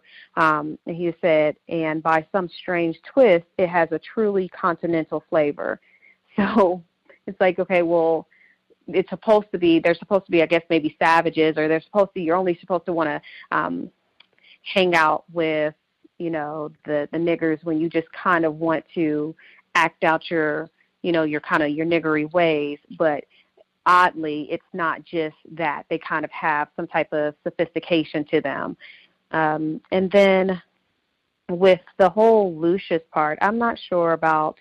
Um, I guess I'm not really all that well read, so I don't really know what to think about the the name. Um, it kind of, it actually kind of makes me think about Empire because um, the uh, I forgot what his name is. The the dad, his name is Lucius, but that's what it basically made me think about.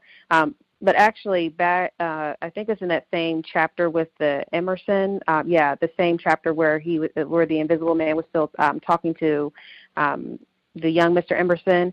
There was another example of the invisible man comparing himself to an animal um, after he left and after he left the the office or building or what have you and he heard the man i think it was a black man um, humming the song about the bird being picked clean. Um, then he was thinking to himself he said uh, when he was he when he was re um, when he was basically acting out the letter that Bledsoe sent to Emerson, and he was like, "Well, the Robin bearing this letter is a former is a former student." So I thought that was interesting. Just constantly, there's the little bits of him comparing himself to an animal. I guess the last thing um, that I'll mention, because I know I've been talking for a while, um, the part about Lucius when he said, "Well, to you," I think he said. Um, yeah, to you people basically, or to people like you, um, you call me Mr. Brockway, and it made me think about Mr. Um, Neely Fuller Jr. How he said how he had that example of two slaves being in the field, and one says it's quitting time, and they're kind of arguing over who gets to say it's quitting time. But also within this book, it's kind of like um, the Invisible Man. He somewhat uh, assigns Mr. or Mrs. or Ma'am automatically to uh, people, to like uh, white people. But even when it comes to black people who are older than, than him, there's no Mr. or Mrs. or whatever, or Ma'am or Sir. So I just thought that that was interesting, just really kind of. Um, I think it's really telling for when we're more confused, automatically knowing, even in our speech, to not give other black people respect. And I'll mute my line. Thank you. Names of black people consistent pattern. Uh, other folks who dialed in, appreciate the commentary Red. Other folks who dialed in, if we've not heard from you at all and you have a hand up, the line should be open. Proceed. Yes, ma'am, I'll be here. Greetings, Mr. Demery 4. Yes, greetings, Gus. Uh, greetings to the other callers and listeners.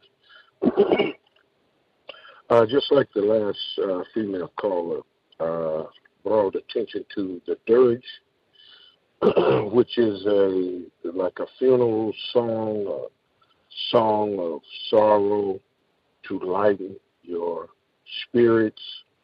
And the blues man had been singing this song about a robin with his uh, tail feathers picked. And it was it's the brilliance of uh, Ralph Ellison to use that as a way to show the extent of how the invisible man felt when he realized that he had been had by Dr. Bledsoe. It's almost like a it was a dream shattering death. It was uh, similar to a death. That's why in the beginning he had felt felt admiration for Dr. Bledsoe for beating the trustees at their own game, but later he wanted to kill him after he found out what he had done to him concerning the letters. Now, on to chapter 10, uh, I have a couple of things. I want to say that the Invisible Man or the narrative heads to Long Island to work at the Liberty Paint. The Liberty Paint got signs and slogans suggesting that white is pure and that white is right. That's what it brings to mind to the narrator. And even signs of Keep America Pure that was inside the factory. The trademark is a screaming eagle. All these are symbols of white supremacy. When he first um, is introduced to his supervisor, the office boy introduced him to uh, Mr. Kilbrew and um, showed him around, gave him some information that could or could not be true uh, concerning the um, union and how they were hiring colored college boys like him. Um, now he could have been doing that to uh, either give him a heads up or to set him up for what he was later to uh, encounter. And that's another thing I like about uh, Ralph Emerson's writing. he seems to write from the end back. You know, so he all, already know what what the ending is going to be, so he can set this up along the way. and um, he meets his boss, the white man, the terrible Mr. Kimbrough, and the boy calls him a slave driver. The invisible man has a white supervisor first and later a black supervisor. When he first meets the white supervisor, the white supervisor is yelling to somebody on the phone. He's known as the colonel, which is symbolized in rank. Um, he is the last phase or the last step of the process of paint making. So he's at a position, I think, where he could be sabotaging the paint or he could be rejecting acceptable paint. Nonetheless, uh, tells the narrator not to think, just like the first male caller pointed out. He didn't want him to, to think because uh, he's completely uninterested in the narrator as a person. And I think for the first time, the narrator starts to understand that um, you are looked at for the labor that you can produce.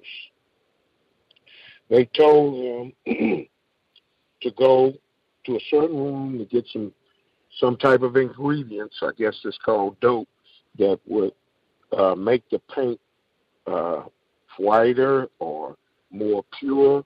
But he didn't actually tell him where the room was or what the ingredients that he was looking for. So that would be a form of racism. And uh, uh, on the narrator's part, there's no such thing as a dumb question. He should have made sure that he had clarity, you know, before he started out on that task. That's one thing we should remember about white people is to always ask questions, stay in the question lane, and make sure you have clarity on what it is that you have to do. And when he met his black boss, which was uh, Mr. Brockway, he was not formally introduced. They sent him down there. Let's go down there and meet old Lucius, whatever he's still informal. But Mr. Brockway is also a victim, and he doesn't realize it. And he thinks that he's uh, irreplaceable. He's an intricate part of this paint making process. But he fails to realize that the very position that he has is an act of racism because it's something so filthy and so dangerous that no white man would have ever wanted it anyway. And then I like to point out the anti blackness that was going on when he met his black supervisor. They ended up in a fisticuff, actually physically fighting each other.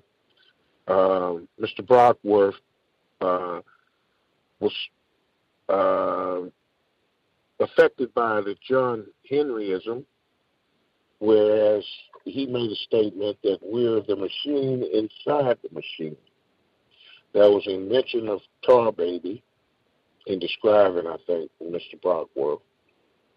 And Mr. Brockway uh, was paranoid, fearful of his job, and I thought it was interesting that they sent the black college boys to Kimbro and the black, I mean, and the white boys to Mr. Brockway. You know, it sounds like somebody in personnel is wanting to stir something up or whatever, but instead of Mr. Brockway worried about his health and uh, things that should be concerned with him, he's worried about his job, and um, he ends up fighting with the uh, with the young uh, now. I'll mute my line, Gus. Thanks for taking the call. Appreciate that, Mr. Dimery for the great Lucius Brockway. Uh, other folks who dialed in, if you have uh, any comments, feedback, questions uh, about the text, if we have not heard from you, uh, you have a hand up. Line should be open. Feel free. Can I be heard? Greetings, Rob in Wisconsin. Uh, greetings, Gus, and to the rest of the listeners and the callers on the line. um, I wanted to uh, just make some uh, quick comments about the uh, previous chapters that we went over. Um, I when I first read the text, uh, I didn't notice that the um, Invisible Man didn't have a name. So I am discovering the brilliance of Mr. Ellison um, the second time around reading the text. And um, well, what I would like to highlight is the um, interaction between uh, was it Mr. Emerson, the um, no, not, not Mr. Emerson, but the uh, I can't recall the name, but the school, uh, basically the school overseer, the school Mr. uh, Norton guy, or Dr. Bledsoe, the black one? Dr. or- Bledsoe. Okay. Yes, Dr. Dr. Bledsoe and um, the Invisible Man, uh, the interaction uh, between the two um, before he actually left uh, for uh, New York. And um, what I would like to point out is how um, the Invisible Man and uh, Dr. Bledsoe, uh, the contrast in the two at the time, how um, even though they're both black, how a black person can um, be invisible and uh, considered insignificant, and um, while at the same time a black person can be very quote unquote important um, in handling uh, business for white people. So during that interaction, I saw how a black person is important to the system or made important by the system and made insignificant uh, by the same system. And what that uh, interaction highlighted to me was that um, the through the system of white supremacy, um, just uh, a simple mistake changed the course um, of the Invisible Man, and um, through his uh, studies way off track, and at the same time, uh, the Dr. Bledsoe um, was in a position where he is handling um, quote unquote business for white people. And I thought that, um, like the system of white supremacy, um, while it can be invisible at times, even though it's working, um, I thought that that was just a great contrast uh, made by Mr. Ellison. Um, and I, I, I drew that comparison uh, a man being invisible and the system at times, although it's there, it seems as it's invisible too. And uh, thanks for taking the call. Appreciate that, Rob in Wisconsin. Uh, certainly for the narrator at this point in the text, uh, the system of white supremacy is invisible to him because he is not grasping it, not detecting it, not seeing it at all. Uh, optic white, indeed. Uh, other folks we've not heard from at all. If you have commentary, proceed. Can I be heard? Yes, ma'am. Software developer, Wisconsin, two in a row. Yeah, we're we're representing tonight. Um, so I thought one of the things I thought this time when I read. Oh, and good evening to everybody. Um, good evening, Dustin. Good evening to all the callers and listeners. Um, but I thought this time around when I read the book that Dr. Bledsoe and Lucius were uh, two sides of the same coin, basically. You know, they were both in this position where they felt like uh, they were irreplaceable, but at the same time, they knew deep down that they were. And so that fear of being replaced um, that the system of white supremacy had created uh, sort of motivated their actions. I think both in uh, Lucius Brockway, I know we haven't gotten to uh, the part where we'll really see Lucius in action, um, but definitely for Dr. Bledsoe, uh, what we've read tonight. Uh, so I thought that was really interesting because there is a sharp contrast between the two. One is highly educated and one is uh, not very well educated. They speak differently, they dress differently, they're in different positions, but they are pretty much the same person when you think about it. Um, the line "we we the machines inside the machine." Um, so I think it's I, I've always liked this part of the book. It's really interesting, right? Because he, he's at this paint factory, and they're known for making making this super white optic white paint and the person who knows this formula to make this paint is this old black man that's in the basement. And it makes me think, you know, um, I've sort of come to the conclusion that the system of white supremacy really could not operate the way it does without the participation of non-white black people. I think that uh, whiteness needs the pathology of blackness in order to be white. You know, that's the one thing that they need. You know, they need that opposite. Um, and so that that they just just our presence and just just just being in their space is is sort of helping maintain the system of white supremacy, and especially the way we've been conditioned, as Mr. Neely Fuller always speaks about, the way we've been conditioned to think, speak, and act in ways that benefit the system of white supremacy, even though we don't realize that, and you know how we need to break that programming. So I I really like that line, and I always think about that uh, when I'm listening to Mr. Fuller. Um, also, I I um, I thought Mr. the young Mr. Emerson was um, very interesting, and I, I wanted to pose a question to the listeners. What do you think his motive was for telling um, for telling the unnamed protagonist uh, the truth, or at least letting him read the letters. Uh, I, I just had that thought, and I was wondering what people thought about that. Also, lastly, I've been thinking a lot about the question that you posed at the beginning of the of this particular book reading. Um, why do white people like this so much? And I think that um, I think sometimes white people give things adulation and give things so much adulation sort of to take it for their own or um I guess when things are very constructive, they seem to are very constructive for non-white people, especially black people. They seem to want to sort of take it so that they can, um, so that we don't grab a hold of it. I guess, for lack of a better term. You know, I think about a lot of things that they they have lauded over the years. Um, I mean, just thinking about you know uh, the Roots or Talib Kweli or Mos Def or you know them and and and or Public Enemy. I was actually listening to one of your Professor Griff interviews earlier today, and just how much they love that. I mean, there's this white man at my job who's playing Public Enemy like all the time in his car because they he grew up and he he loved their music, and it it strikes me as interesting because a lot of black people really don't listen to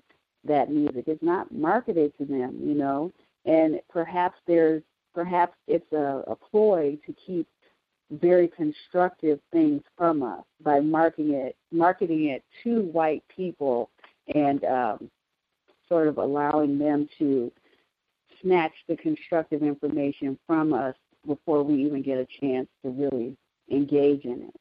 Um, so that's all I have. Thank you for allowing me to share, and I'll mute my line. Indeed, software developer in Wisconsin. Great contrast between uh, Lucius, the great Lucius Brockway, and uh, Dr. Bledsoe, who pretty much almost had the exact same white people uh, kind of propping up their power. Uh, other folks we've not heard from at all. If you have commentary, if you have a hand up, line should be open. Proceed.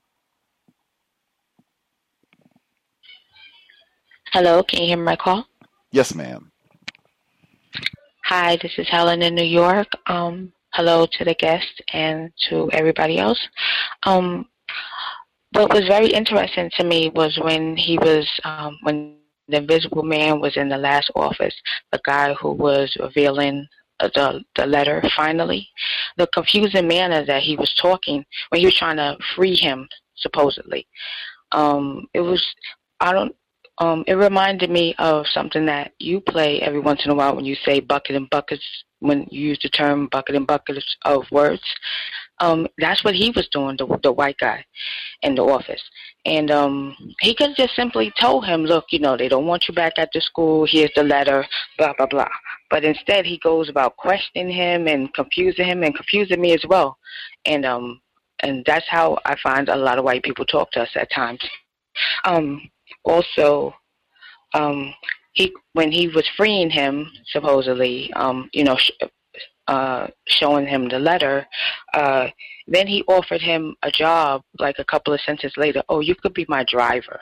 How are you freeing him and then offering him position to be your driver? Oh you also brought up oh have you been to such and such club or something like that? Supposed to be like um you know a place to party and drink or whatever. And um he also offered him so oh you could come with me to a party or whatever. I'm trying to get a job. I'm not thinking about partying. So that was very you know that that's kind of like how white people are. Like they so called want to be honest but then want to say something to you that's non-constructive. Him going out to a party or him uh you know uh going out to drink or whatever it was that it just it just wasn't constructive. And um what other point I had? Um, oh, it's even funny how today, um, Lucius, like he's clearly uneducated, and yet he knows everything about that job because he was there since day one, and yet he gets to work with someone who has at least been to college, even though he hasn't graduated yet. He's a junior or was a junior in college, and it kind of reminds me about like today, how you know non-white people we go to college and then we end up a lot of times being baristas at Starbucks or you know, you know working uh, working in a field that we we are you know we didn't go to school for, and um just to have employment and. That's, that's the only two points I had. Thank you for listening to me. Indeed, Starbucks has got all kinds of free promotion this week. Man, I appreciate your commentary. Uh, did anybody else uh, have a hand up uh, that had commentary or questions uh, that they wanted to get in? Did we miss anybody?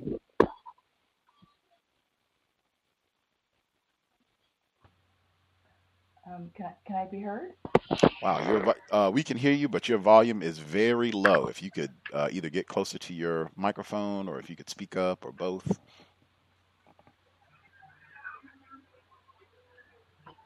Can I be heard now?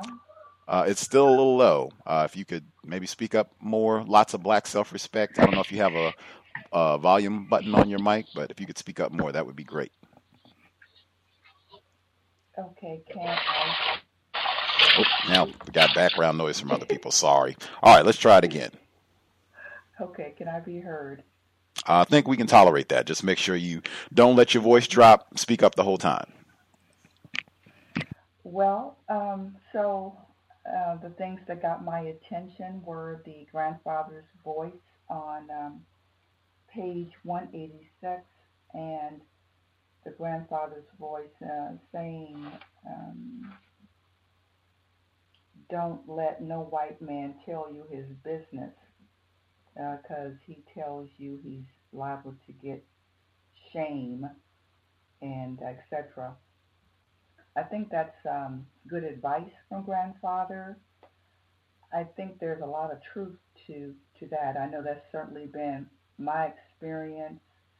Uh, they like to feel um, superior, so when they give you some information about them that makes them more human potentially, um, then it, it somehow turns out being that they're not as superior as they once would have appeared.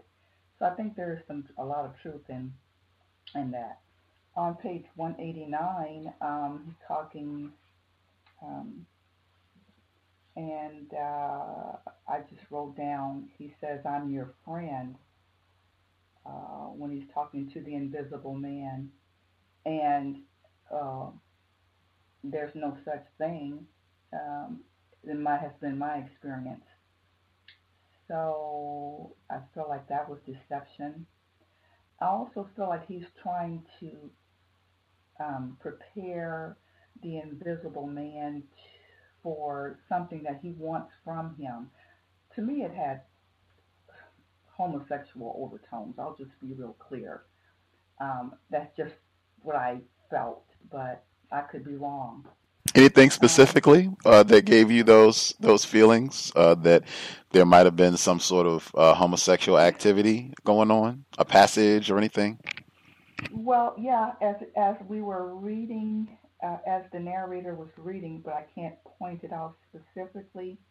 He just kept on in making innuendos. I know your people. I, I, you know, and other things I just can't recall specifically, but that was the thought that I had when I was hearing it.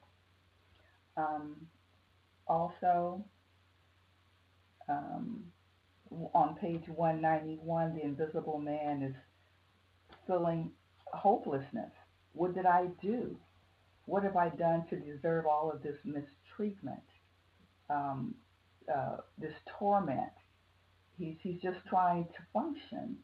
He's trying to live. He's trying to go to school. He's trying to um, improve himself. And it's just one blow after the other. So he's on page 191 just trying to figure out what have I done? He's done nothing. So, in my opinion, um, except live in a system of racism, white supremacy. So, and the betrayal of Dr. Bledsoe with the, le- the letters is just unspeakable, but we've seen it before. Um, and this is the kind of relationships we end up having with each other as black people many times because, and it's almost psychotic, you know, to injure someone in this way uh, on this level. Um, so it was serious betrayal. Um, um, let's see, the the robin the, the plucking or something of the, of the robin, um, that seemed to be what's going on with this um, character. He, he does seem to be being plucked, and uh, I don't have the exact passage in front of me, but the passage is there. Um, let's see. Uh, the part I'll leave it at this. Uh, this there's a lot of things to to consider, but on page uh, 195, he says, I'll never be the same. Well, he's making a decision now, uh, I think, and I think it's something that some people um, who have been tormented, deceived, and deluded over and over repeatedly, time after time, begin to come to the realization I have to function differently. And it then um, can turn out to to be something not as positive as we would like, and how we begin to have feelings. Um, Dr. Wilson used to say it's not about hate, but at some point you you do make the decision. I have to function differently. So um, I'll leave it at that at this point. I don't understand. The only thing I'm thinking about uh, Gus and and others is that Lucius reminds me of Lucifer, and that's the only thing I can come up with, but I'd be interested in hearing what others think about that name as well. And that's, I'll leave it at that. Spectacular. Appreciate the commentary. The great Lucius Brockway, one of my favorite characters in the book. Anybody that we missed? Anybody have a hand up that we've not heard from uh, at all? nab everybody. Okay. Uh, we have maybe 10 minutes, a little less before we get to the second audio segment. Uh, I will try to share a few of the notes that I took. I think I said last week, and again, uh, we started kind of in the middle of chapter 9. So some of the dialogue between the protagonist and Mr. Emerson was at the end of last week, right? So uh, you might have to either use your memory or go back and look at your notes or highlights from last week to remember it all. Uh, I also concluded uh, that uh, the younger Mr. Emerson uh, is behaving, in my view, like a, a homosexual, uh, gay white man who might be looking for some anti-sexual activity with the main character. And I said some of the, the ways that he was speaking to him last week. And I would even submit that Ellison might just be crafty enough as a writer when he this is well i can't give you the page numbers but it's right at the beginning of where we started this week in the middle of chapter 9 where he says of course not i know you wouldn't he said fluttering his hand and sitting erect i now i already had that view last week but i think if you have already been using terms and i think even the way that mr morton the narrator is narrating the younger Mr. Emerson. He sounds effeminate the way that he's reading his character. He doesn't sound like uh, the way that he's voicing the other uh, male characters in the text. But I think Ellison is a skilled, slick enough writer that even submitting a word like erect in describing the younger Mr. Emerson pulls your mind in that direction of maybe something sexual happening here. And that happens repeatedly in the book anyway. Not necessarily uh, homosexual, but uh, white people in looking for some sort of sexual exploitation from black people. Uh, I thought you all, everybody, the grandfather's words about not trusting white people to tell you about their guilt or what have you. Actually, that reminded me of uh, Barack Obama's Dreams from My Father, the passage where he was drinking with the white man and he talks uh, to Frank, the black male. I forgot his last name, but uh, Frank. This is when he's in Hawaii, when he's very young, and the older black male again getting uh, getting advice, much like granddad, from an older black person, and he says, uh, that this white man, your grandfather, uh, the black man was talking about President Obama's white grandfather. He says he can he can drink, he can come to my house and drink and, and talk about whatever, but I could never do that. I could never let my guard down like that. Uh, with him, he's white. Uh, it reminded me for some reason of that passage from Dreams from My Father. Uh, I think it was Jay in St. Louis and others who were talking about uh, Ralph Ellison's adoration of white literature. Uh, we've had references to Homer and the Odyssey and Ralph Waldo Emerson. This week we get uh, Huckleberry Finn, the legend, Mark Twain. Uh, and it's interesting, I thought, that the Emerson character was saying, I'm Huckleberry. We still have this Huckleberry. It, it, that's exactly what he said. It's still Jim and Huck Finn. Jim is Nigger Jim in the book, and Huck Finn is supposed to be the non racist good white boy who makes all these race can't talk about Huck Finn right now, but in my view, Huck Finn is racist. Uh, I think people try and read that as, as Huck Finn is not racist. Huck Finn is racist. Tom Sawyer is racist. All of the whites, these little children, are racist. I thought it was interesting that this character, so called well meaning, friendly white person, is saying, Oh, yeah, I'm Huck Finn the narrator's confusion. I thought that was a great point as well. Buckets and buckets of words. He's using metaphors and all these references to literature and other sources. He could have made it real quick and simple. Here's the letter. This is what they did. It's messed up. Maybe I can help you get a job. He's not doing any of that. He's being all confusing, still practicing racism, white supremacy, uh, in my opinion, not even making it, uh, not even trying to hide it that much, in my view.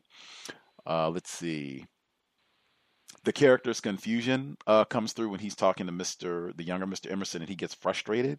Like, man, you know, you're being all convoluted. I don't understand what you're saying. You're not letting me talk to Mr. Emerson. I have a letter. You just don't want me to have an education. You're trying to get me to leave the college. He says, What kind of man are you anyway?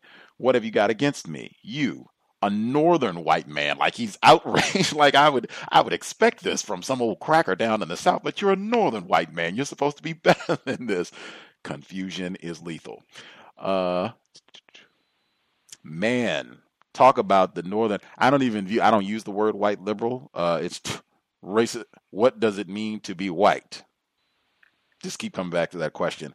Man, monumental act of white supremacy. Talked about this regularly when he says uh, the white man is expressing his frustration with Dr. Bledsoe, like, oh, I don't like him either for whatever reason. Like, Dr. Bledsoe has some power over him. He says, Dr. Bledsoe, he said with distaste, he's like my, he pauses, he ought to be horsewhipped. In a system of white supremacy racism, Dr. Bledsoe ought to be horsewhipped, not Dr. Emerson, not the whites who allowed Dr. Bledsoe to be in charge and run the campus in this manner, not any white folks but a black person should be horsewhipped. That's what we need more of in the system of white supremacy, from a white liberal, no less.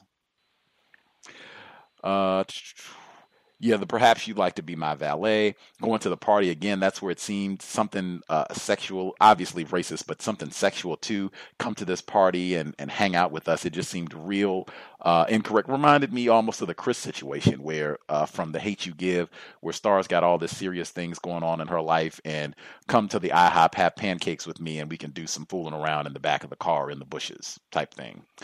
Uh, I thought again the brilliance of Ralph Ellison just being so uh, simple sometimes in the way that he can make a really brilliant point, in my opinion, when he's bringing in all these images of the stereotypes across the street in the shade of an awning. A shoeshine boy was dancing for pennies. This is after he's been crushed with his dreams. Like, this is all we can be as black people. I had all these ambitions to be great and to work at the college, and now his dreams torn asunder. This is where he hears the song about the robber getting his tail feathers plucked and the shoeshine boy, and he says, I went onto the corner and got onto the bus and went automatically to the rear, the automaton. I don't even need a sign. I don't need to be told. I'm in the north now. I don't need to be told. Nigga, get to the back of the bus. I do it automatically.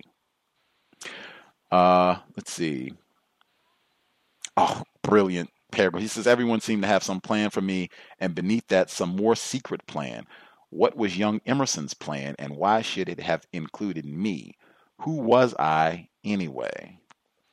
Don't even know who you confusion is lethal and it's very important that racists do this all the time where they come and present you with a plan or I'm here to help. That's a big one. I'm here to help got this new drug. We're here to help. It's going to be great. Going to be, we've been looking out for you black people and be extremely cautious and suspicious. And that's what he is slowly starting to understand that, wow, these people are coming and saying this, that, and the other. And a lot of times they got ulterior objectives that are not in my best interest and contradict what they originally proposed.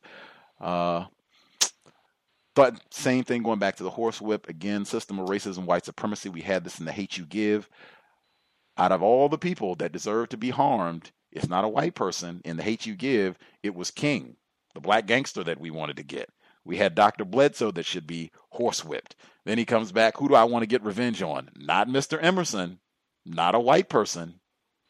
Dr. Bledsoe, consistent in the system of white supremacy. We get upset, we want to take out vengeance, find another victim.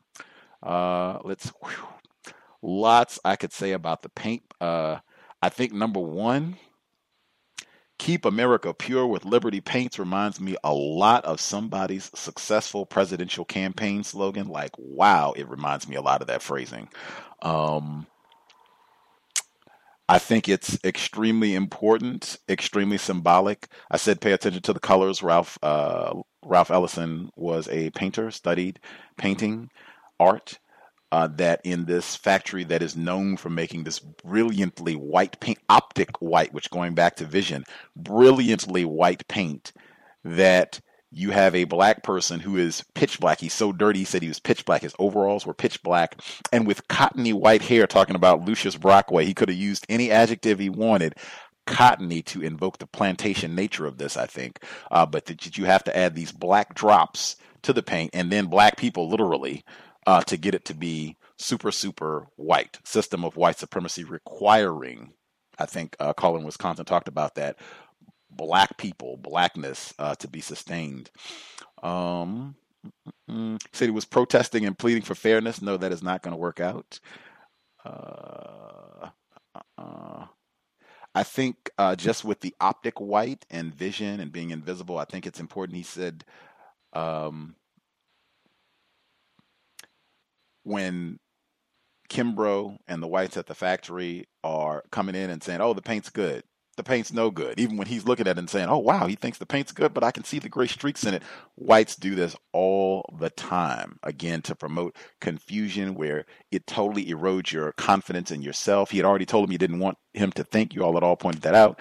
Uh, where you can't think, you have been totally uh, your ability to trust your own reasoning and logic has been eroded where I can only trust to go and ask these white people. I cannot possibly think for myself. He says, I stared about for a minute, wondering if I were seeing things. I can't even believe my eyes anymore. Racists have confused me so. They do that all the time.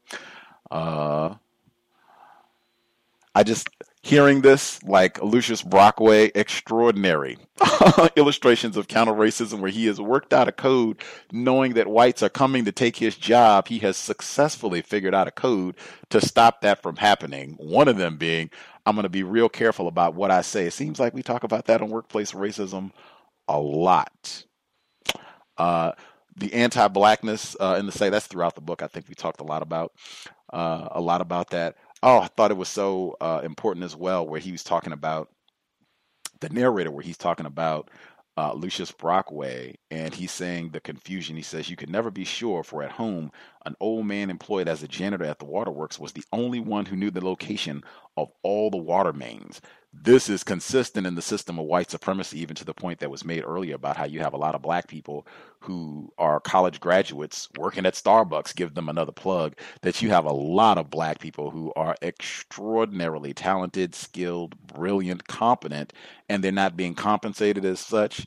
Uh, you don't, we don't think of them. They're not being given or treated as though they are competent intelligent. Uh, they're just doing terrible jobs. That's throughout the history of racism, white supremacy, and even especially having black people who are at companies where they know everything. They are the literal blueprint for the company, but they're not compensated as such. They're treated like Lucius Brockway. Uh, I also thought uh, when he says maybe he was dissimulating like some of the teachers at the college who, to avoid trouble when driving through small surrounding towns, wore chauffeur caps and pretended that their cars belonged to white men. Wow, I was wondering now that does that apply to Dr. Bledsoe as well? Uh, let's see. The metaphor, Brockway grinning like a dried prune, I thought was important. Uh, and I even, I guess the last point that I'll make, the names I thought were so important. Uh, when Lucius Brockway corrects the narrator, black self respect, phenomenal uh, when he comes in and says Lucius because the white people did not call him by his first name. I went back to double check to see if that, you know, how did the white people introduce uh, the protagonist to Lucius Brockway? How did they reference him? And they said his full name, Lucius Brockway, and then they said Brockway. That's who you're going to be looking for. He goes down. He doesn't say Brockway. The narrator says Lucius, and Mr. Brockway corrects him. Uh, black self respect. Uh, and just to contrast, uh, later on in the text when he's Mr. Brockway is telling the story about when he was going to retire and the white guy was going to take over his job, but he couldn't get it correct, and so Mr. Uh, Sparland uh, had to come and get him to come back and work this nasty, grimy job to get their white paint corrected. Uh, he says he's talking to Mr. Sparland. Mr. Sparland comes to Lucius Brockway's house, calls him Lucius. Mr. Brockway responds, "Well, sir." Mr. Star, uh, Mr. Sparland, Sir, not just calling him by his last name, but calling him Sir twice to bookend calling him Mr. Sparland. Ultra, ultra respect for whites in the system of racism, white supremacy, none for black people. Uh, lots more I could get in, but I want to make time for the second audio clip. Uh, if you did not get to share it all, just make a note and we will have ample time to share once the second audio segment concludes. Uh, so we are picking up, uh, we are on, make sure I get the exact spot where we uh, stopped at here. So machine, we are the machines inside the machine. We're in chapter 10. I can't give out a page number because I have the ebook, but we are the machines inside the machine. That's where we're at in chapter 10. Context of white supremacy. The brilliant Ralph Ellison, Invisible Man, Context of White Supremacy, audio segment number two. You know the best selling paint we got, the one that made this here business? He asked as I helped him fill a vat with a smelly substance. No, uh, I, I don't. Our white. Optic white. Why the white rather than the others? Cause we started stretching it from the first. We make the best white paint in the world. I don't give a damn what nobody says. Our white is so white, you can paint a chunk of coal and you'd have to crack it open with a sledgehammer to prove it wasn't white clear through. His eyes glinted with humorless conviction, and I had to drop my head to hide my grin. You notice that sign? On the top of the building? Oh, you can't miss that, I said. You read the slogan. I don't remember. I, I was in such a hurry. Well, you might not believe it, but I helped the old man make up that slogan. If it's optic white, it's the right white, he quoted with an upraised finger, like a preacher quoting Holy Writ. I got me a $300 bonus for helping to think that up. These new fangled advertising folks has been trying to work up something about the other colors talking about rainbows or something, but hell, they can't get nowhere.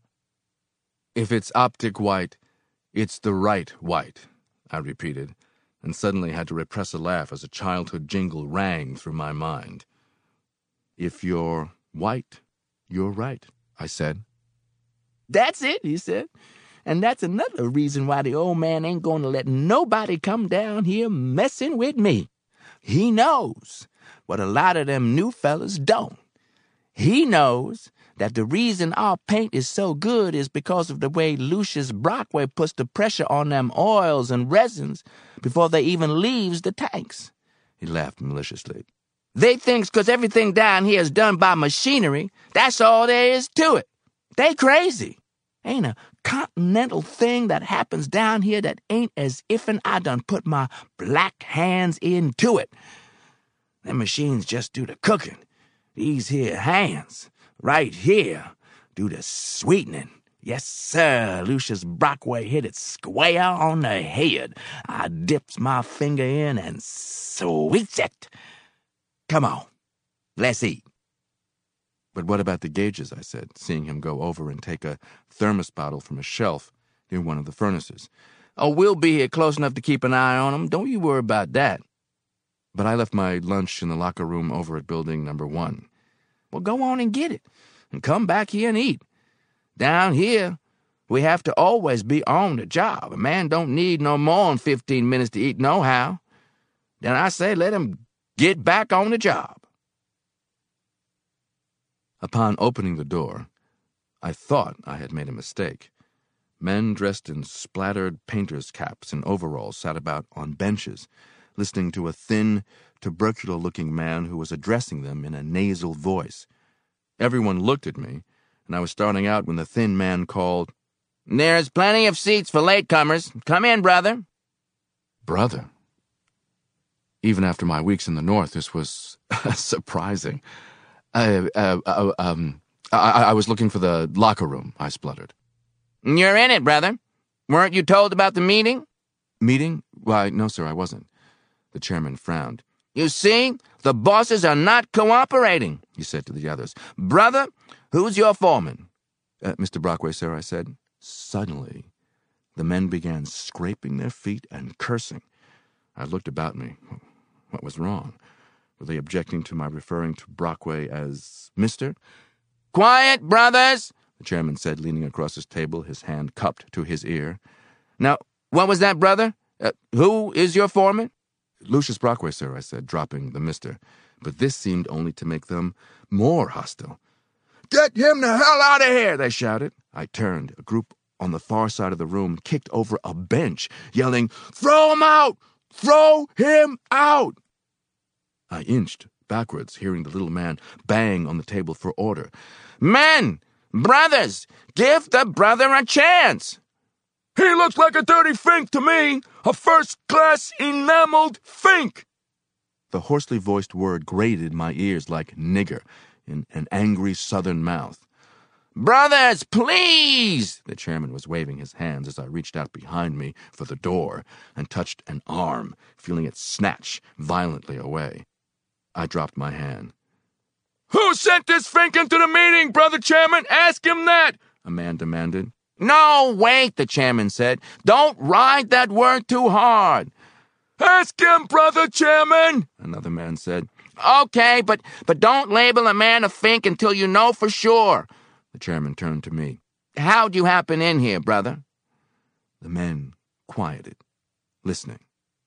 I left my lunch in my locker, I said, my mouth dry. You weren't sent into the meeting? No, sir. I didn't know about any meeting. The hell he says! None of these finks ever knows! Throw the lousy bastard out! Now, Wait, I said. They became louder, threatening. Respect the chair, the chairman shouted. We're a Democratic Union here, following Democratic. Never mind, get rid of the Fink. Procedures. It's our task to make friends with all the workers, and I mean all. That's how we build the Union strong. Now let's hear what the brothers got to say. No more of that beefing and interrupting. I broke into a cold sweat my eyes seeming to have become extremely sharp, causing each face to stand out vivid in its hostility. I heard, When were you hired, friend? Uh, this morning, I said. See, brothers? He's a new man. We don't want to make the mistake of judging the worker by his foreman. Some of you also work for son of a bitches, remember? Suddenly the men began to laugh and curse. Here's one right here, one of them yelled. Mine wants to marry the boss's daughter. A friggin' eight day wonder! This sudden change made me puzzled and angry, as though they were making me the butt of a joke. Order, brothers! Perhaps the brother would like to join the Union. How about it, brother? Sir? I didn't know what to say. I knew very little about unions, but most of these men seemed hostile, and before I could answer, a, a fat man with shaggy gray hair, leaped to his feet, shouting angrily, I'm against it. Brothers, this fellow could be a fink even if he was hired right this minute. Not that I aim to be unfair to anybody either. Maybe he ain't a fink, he cried passionately. But, brothers, I want to remind you that nobody knows it, and it seems to me that anybody that would work under that son of a bitchin' double crossing Brockway for more than 15 minutes is just as apt not to be naturally fink minded. Please, brothers, he cried, waving his arms for quiet. As some of you brothers have learned, to the sorrow of your wives and babies, a fink don't have to know about trade unionism to be a fink. Finkism? Hell, I've made a study of Finkism. Finkism is born into some guys. It's born into some guys, just like a, a good eye for color is born into other guys. That's right. That's the honest scientific truth. A Fink don't even have to have heard of the Union before, he cried in a frenzy of words. All you have to do is bring him around the neighborhood of a Union, and next thing you know, why, zip! He's finking his finking ass off. He was drowned out by shouts of approval. Men turned violently to look at me.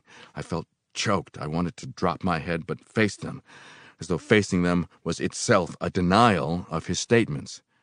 Another voice ripped out of the shouts of approval, spilling with great urgency from the lips of a little fellow with glasses who spoke with the index finger of one hand upraised and the thumb of the other crooked in the suspender of his overalls. I want to put this brother's remarks in the form of a motion. I move that we determine through a thorough investigation whether the new worker is a fink or no, and if he is a fink, let us discover who he's finking for. And this, brother members, would give the worker time, if he ain't a fink, to become acquainted with the work of the Union and its aims. After all, brothers, we don't want to forget that workers like him aren't so highly developed as some of us who've been in the labor movement for a long time. So, I says, Let's give him time to see what we've done to improve the condition of the workers. And then, if he ain't a fink, we can decide in a democratic way whether we want to accept this brother into the Union. Brother Union members, I thank you. He sat down with a bump. The room roared biting anger grew inside me. So I was not so highly developed as they? What did he mean? Were they all PhDs? I couldn't move. Too much was happening to me. It was as though by entering the room I had automatically applied for membership, even though I had no idea that a union existed and had come up simply to get a cold pork chop sandwich. I stood, trembling, afraid that they would ask me to join, but angry that so many rejected me on sight. And worst of all, I knew they were forcing me to accept things on their own terms, and I was unable to leave. All right, brothers, we'll take a vote, the chairman shouted. All in favor of the motion signify by saying aye. The ayes drowned him out. The eyes carried it, the chairman announced as several men turned to stare at me. At last I could move. I started out forgetting why I had come. Come in, brother, the chairman called. You can get your lunch now. Let him through. You brothers around the door. My face stung as though it had been slapped. They had made the decision without giving me a chance to speak for myself. I felt that every man present looked upon me with hostility, and though I had lived with hostility all my life, now, for the first time, it seemed to reach me as though I had expected more of these men than others, even though I had not known of their existence. Here in this room, my defenses were negated, stripped away, checked at the door, as the weapons, the knives and razors and owl head pistols of the country boys were checked on Saturday night of the golden day. I kept my eyes lowered, mumbling, Pardon me, pardon me, all the way to the drab green locker, where I removed the sandwich for which I no longer had an appetite, and stood fumbling with the bag, dreading to face the men on my way out. Then, still hating myself for the apologies made coming over, I brushed past silently as I went back. When I reached the door, the chairman called, Just a minute, brother. We want you to understand that this is nothing against you personally. What you see here is the results of certain conditions here at the plant. We want you to know that we are only trying to protect ourselves. Someday we hope to have you as a member in good standing. From here and there came a half hearted applause that quickly died. I swallowed and stared, unseeing, the words spurting to me from a red, misty distance. Okay, brothers, the voice said. Let him pass.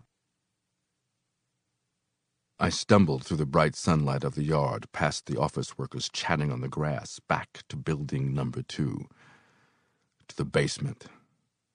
I stood on the stairs, feeling as though my bowels had been flooded with acid. Why hadn't I simply left? I thought with anguish. And since I had remained, why hadn't I said something?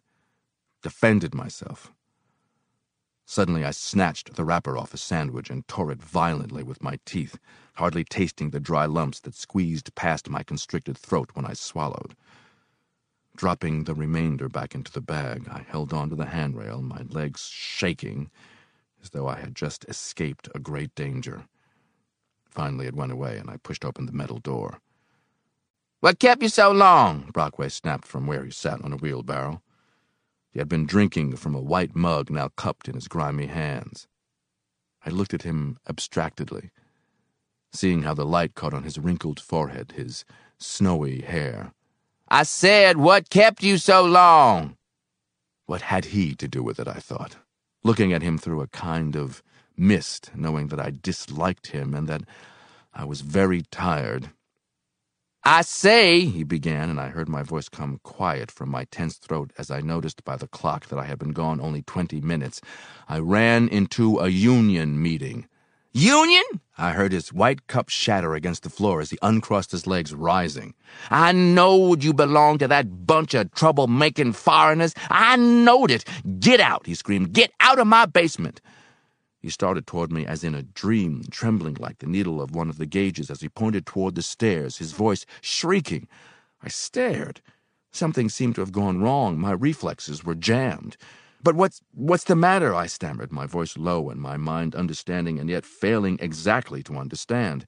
What's wrong? You heard me. Get out. But I don't understand. Shut up and get. But Mr. Brockway, I cried, fighting to hold something that was giving way. You two-bit trouble-making union louse. Look, man, I cried urgently. Now, I don't belong to any union. If you don't get out of here, you low-down skunk, he said, looking wildly about the floor, I'm liable to, to kill you. The Lord being my witness, I'll kill you. It was incredible. Things were speeding up. You'll do what? I stammered. I'll kill you. That's what.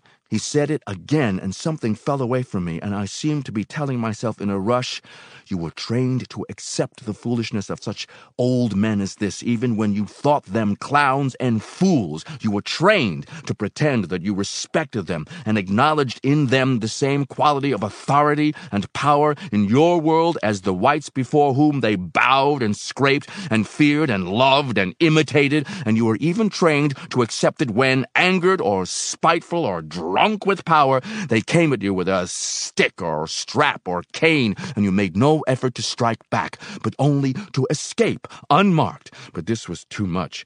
He was not my grandfather or uncle or father or preacher or teacher. Something uncoiled in my stomach and I was moving toward him, shouting more at a black blur that irritated my eyes than at a clearly defined human face.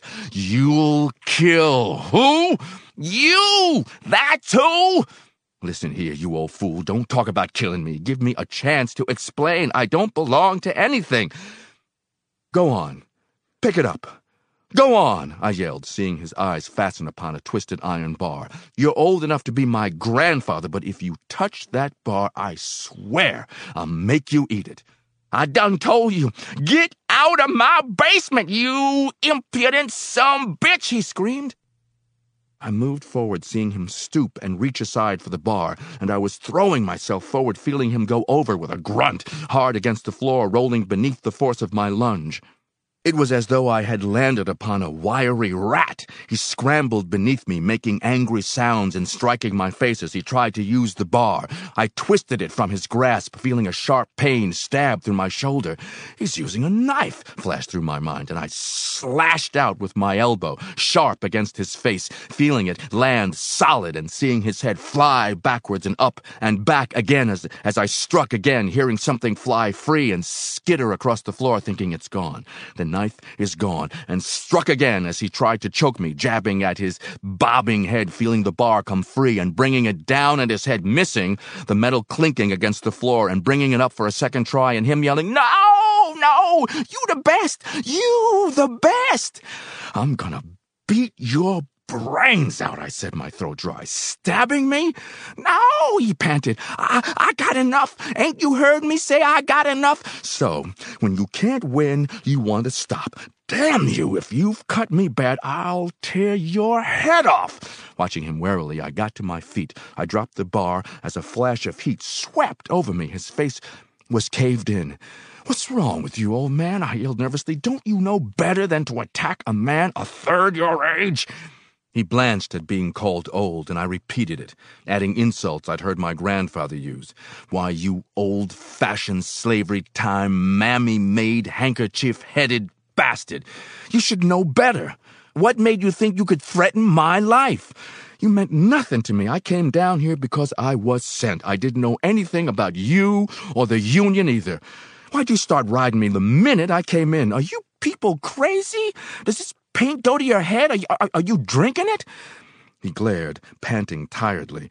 Great tucks showed in his overalls where the folds were stuck together by the goo with which he was covered, and I thought, tar baby, and wanted to blot him out of my sight. But now my anger was flowing fast from actions to words. I go to get my lunch, and they ask me who I work for, and when I tell them, they call me a fink. A fink! You people must be out of your minds. No sooner do I get back down here than you start yelling that you're going to kill me. What's going on? What have you got against me? Uh, what did I do? He glowered at me silently, then pointed to the floor. Reach and draw back a nub, I warned. Can't a man even get his teeth? He mumbled, his voice strange. Teeth? With a shamed frown, he opened his mouth. I saw a blue flash of shrunken gums. The thing that had skittered across the floor was not a knife, but a plate of false teeth. For a fraction of a second, I was desperate, feeling some of my justification for wanting to kill him slipping away. My fingers leaped to my shoulder, finding wet cloth, but no blood. The old fool had bitten me. A wild flash of laughter struggled to rise from beneath my anger. He had bitten me. I looked on the floor, seeing the smashed mug and the teeth glinting dully across the room. Get them, I said, growing ashamed. Without his teeth, some of the hatefulness seemed to have gone out of him. But I stayed close as he got his teeth and went over to the tap and held them beneath a stream of water. A tooth fell away beneath the pressure of his thumb, and I heard him grumbling as he placed the plate in his mouth. Then, wiggling his chin, he became himself again. You was really trying to kill me, he said. He seemed unable to believe it. You started the killing. I don't go around fighting, I said. Why didn't you let me explain? Is it against the law to belong to the Union? That damn union, he cried almost in tears. That damn union. They after my job. I know they after my job. For one of us to join one of them damn unions, it's like we was to bite the hand of the man who, who teached us to bathe in a bathtub. I, I, I, I hates it. And I mean to keep on doing all I can to chase it out of the plant. They after my job, the chicken shit bastards. Spittle formed at the corners of his mouth. He seemed to boil with hatred. But what do I have to do with that? I said, feeling suddenly the older. Cause them young colored fellas up in the lab is, is trying to, to join that outfit. That's what. Here the white man done give 'em jobs. He wheezed as though pleading a case. He done give 'em good jobs too, and, and they so ungrateful. They they goes and joins up with the the backbiting union. I never seen such a no good ungrateful bunch. All they doing is is making things bad for the rest of us.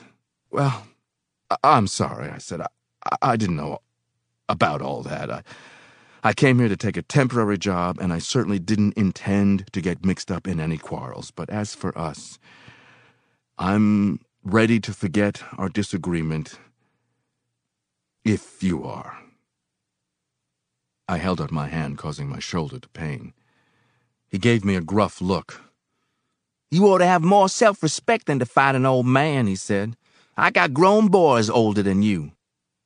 I thought you were trying to kill me, I said, my hand still extended. I thought you had stabbed me. Well, I, I don't like a, a lot of bickering and, and confusion myself, he said, avoiding my eyes.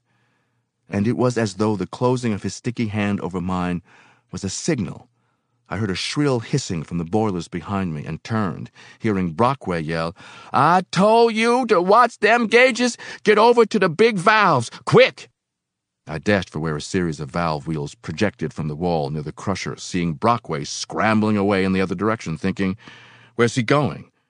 As I reached the valves and hearing him yell, Turn it! Turn it! Which? I yelled, reaching. The white one, fool! The white one! I jumped, catching it and pulling it down with all my weight, feeling it give.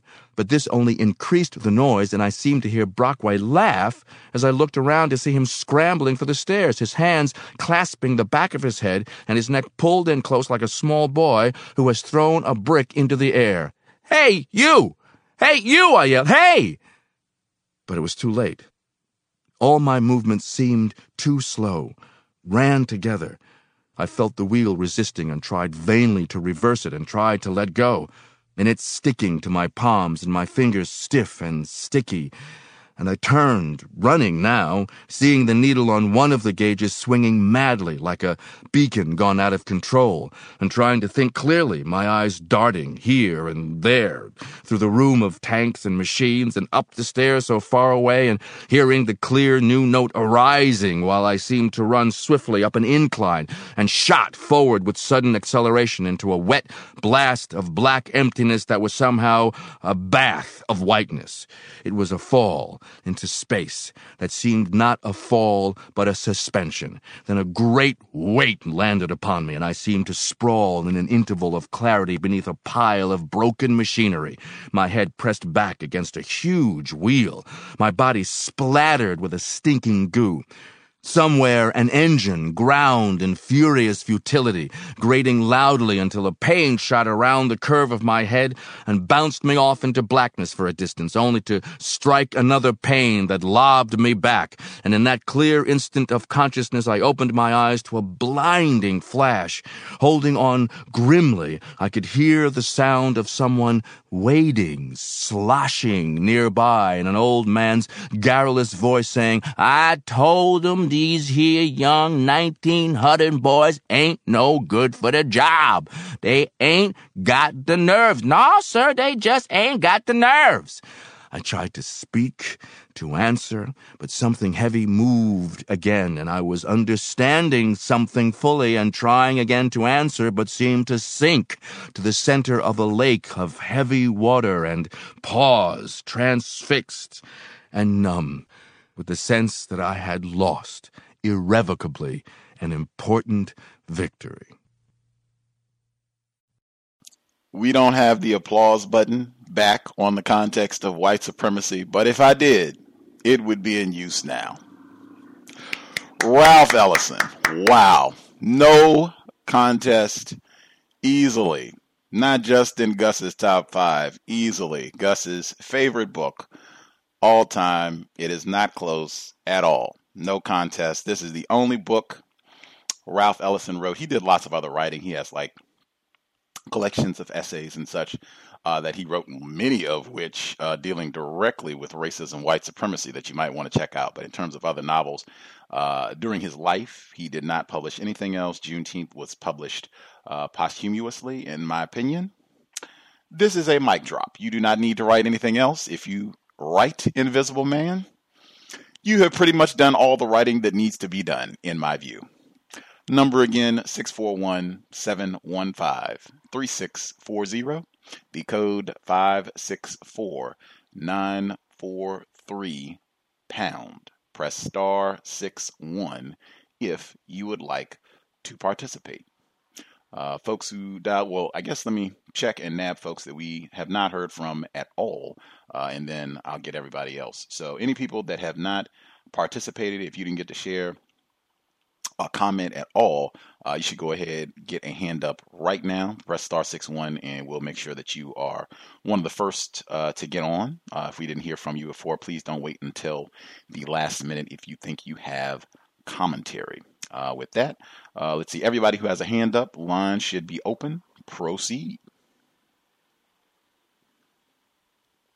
Oh, wait a minute. Caller, uh, caller in the 712, if you had commentary, proceed.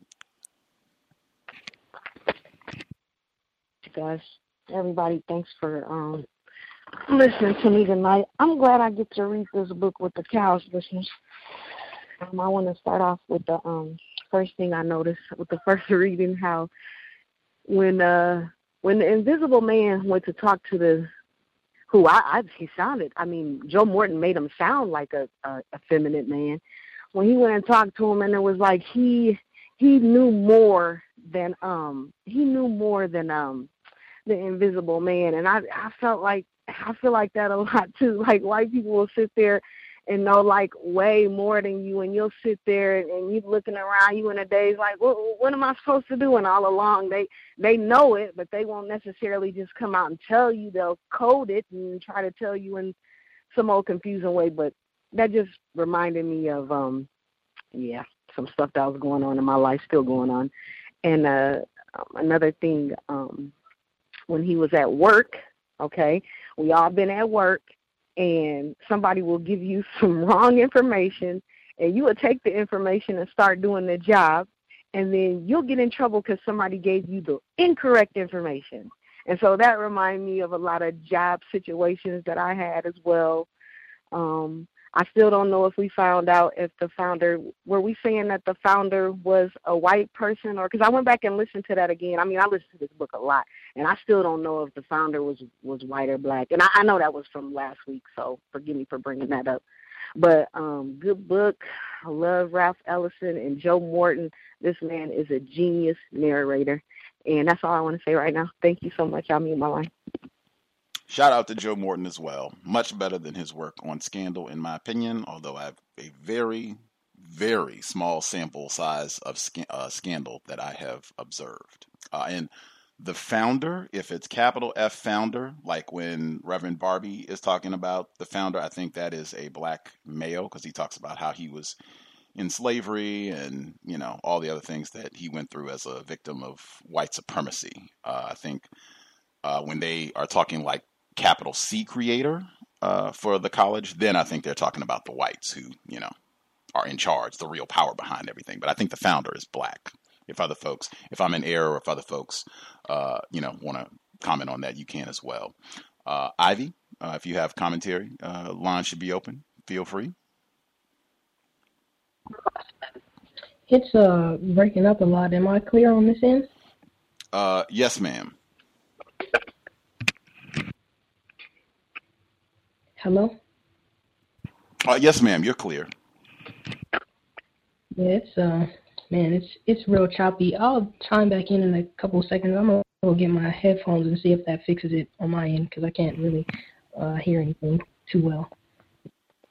Ivy, I don't think it's your end. I think because I was talking to you, Gus, it, you, you're chopping up. I don't know if I was coming in clear, but it's real um, choppy when when you're speaking, Gus. Hmm. Okay. How interesting. Everybody uh, sounded clear. Let's see. Uh, Gus, I've also heard that as well. You're breaking up a bit. Oh, is it is it just me, or is everybody breaking up, or is it just me? Maybe my microphone or something is is off. Uh, it's just been you. Okay. But I mean that the last sentence you gave was very clear. So Hmm. Okay. Well, uh, I guess Ivy, you were gonna comment. I'll double check my my mic situation. Uh, Ivy, I don't know if you switched your headset or if you needed a little bit more time to switch things around if you wanted to get your commentary in. Um, I can actually hear things better with the headphones. The thing is, is I'm I'm on the vo- the vote line, so that I've had trouble with that in the past. Can you hear me well? Yes, ma'am. You you're crystal. Okay. Um, greetings to you, Gus, and to all the callers on the line. I had a question. Um, did was it um, Mr. Emerson, the the the young one, the son? Did he put his hand on the Invisible Man's knee really quick? Uh, I'd need a minute or two to kind of go back to the chapter nine. Because I think that uh, that's what it said. Because you guys were asking about um, what may have taken place that seemed like it was, you know, homosexual, and I, that if if I'm getting the right, if I'm getting the people correctly, I I, I thought that that seemed pretty homoerotic, and that kind of jumped out at me. And there was also a real, um, I thought, anti-black statement that was made. It was in the first segment as well, where um, the Invisible Man he compla- he compared something to blackness. I can't remember what it was. I don't know if he said a black haze or he said a black something, um, and he he compared that to something that was white that was correct, but the black thing was uh, incorrect. And also wondered if um, Dr. Bledsoe, I believe it was, if he expelled the invisible man to show his loyalty to white people because things didn't go too well with uh, Mr. Norton, I believe it was, and why he and also and also I thought that it might have been revenge that he deceived him um, with those letters um, because because he had threatened to tell Mr. Norton and also prevent him you know going and telling him if he's all this time thinking that he's going to be coming back by the time he figures it out maybe it'll be it will be too late but uh that's all I have for right now and uh uh thanks everyone thanks Gus I'm my line For sure. Uh, the Mr. Emerson did indeed touch his knee. It's right after Granddad's uh, line about you know, don't let a white person tell you all your business, blah blah blah. Uh, but he says, uh, "No, let me finish." He said, touching my knee, touching my knee lightly, and quickly removing his hand as I shifted my position. Very important. And then he, he it's quite a few things. If you look back at their conversation from last week, a little challenging because the conversation did get broken. But in my view, it's quite a few things. Uh, if you look at the whole course of it, that to me would suggest perhaps this is someone looking for anti-sexual behavior. Other folks, uh, if you have commentary, proceed.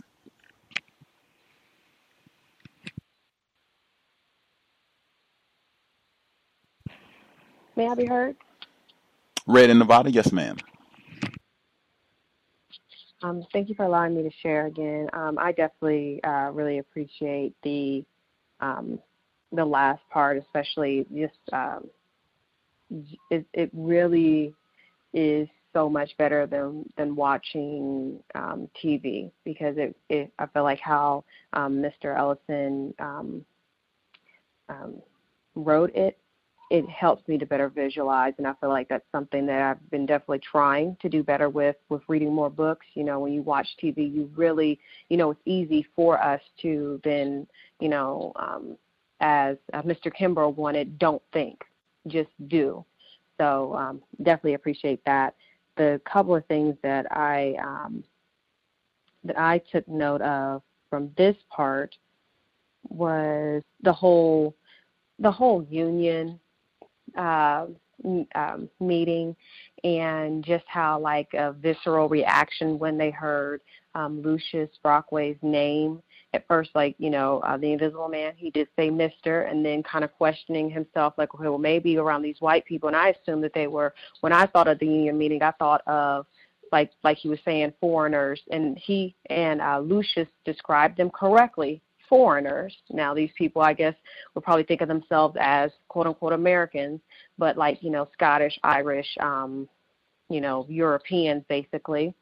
And just thinking of thinking of it like that and then the term how the invisible man he was kind of caught off guard by the term brother, which also, you know, I think that's that's correct. They'll catch you off guard with, you know, the terms brother and of course and you know, um, which is very interesting, the term brother in this book. But um, uh, there was the and just just the whole fink thing and finkism and just son of a bees and just just just constantly going on about that and it and um you know basically taking a vote for him almost as if kind of remind me of like you know like a slave block like he didn't want to be a part of the group, but they still voted and still basically gave him, um, or not gave him, but they allowed an investigation to see if he really was a fink or not. And fink to me also, when I first heard it without um, looking it up, because I have the Kindle version and I, I really like the Kindle version of it because words that I don't know, because there are some words in here that I don't know, you know, you could just highlight it or you know touch the word and then it'll tell you.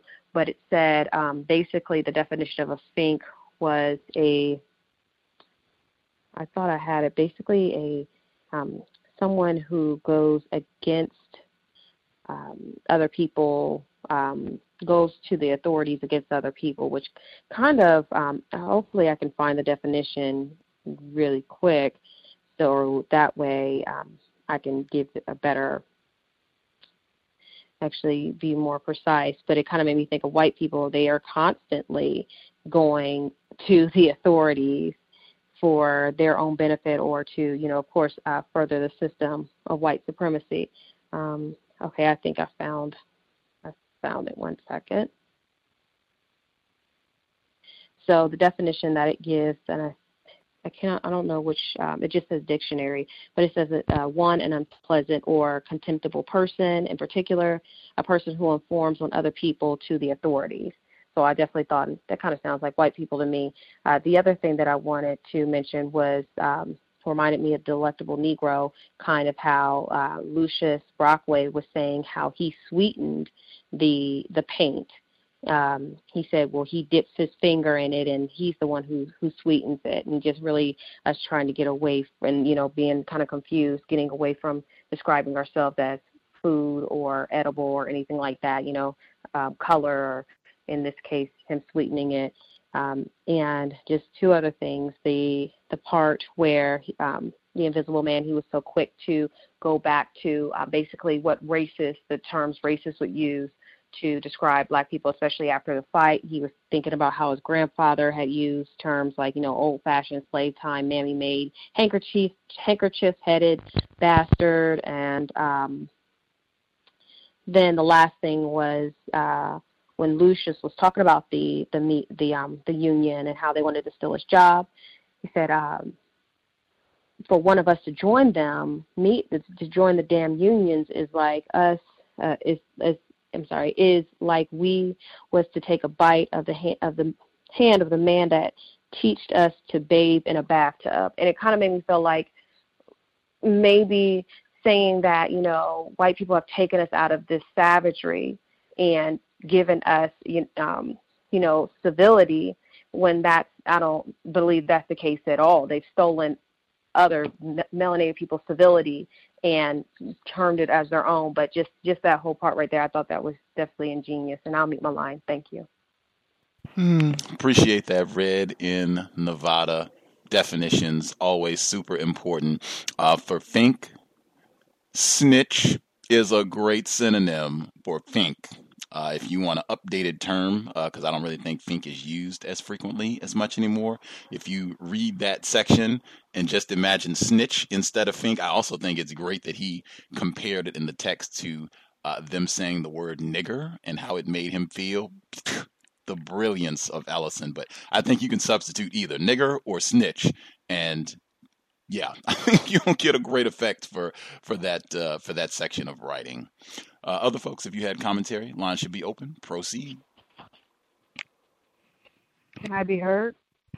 Yes, ma'am. Uh, software developer in Wisconsin. Uh, yes, sir. Thank you.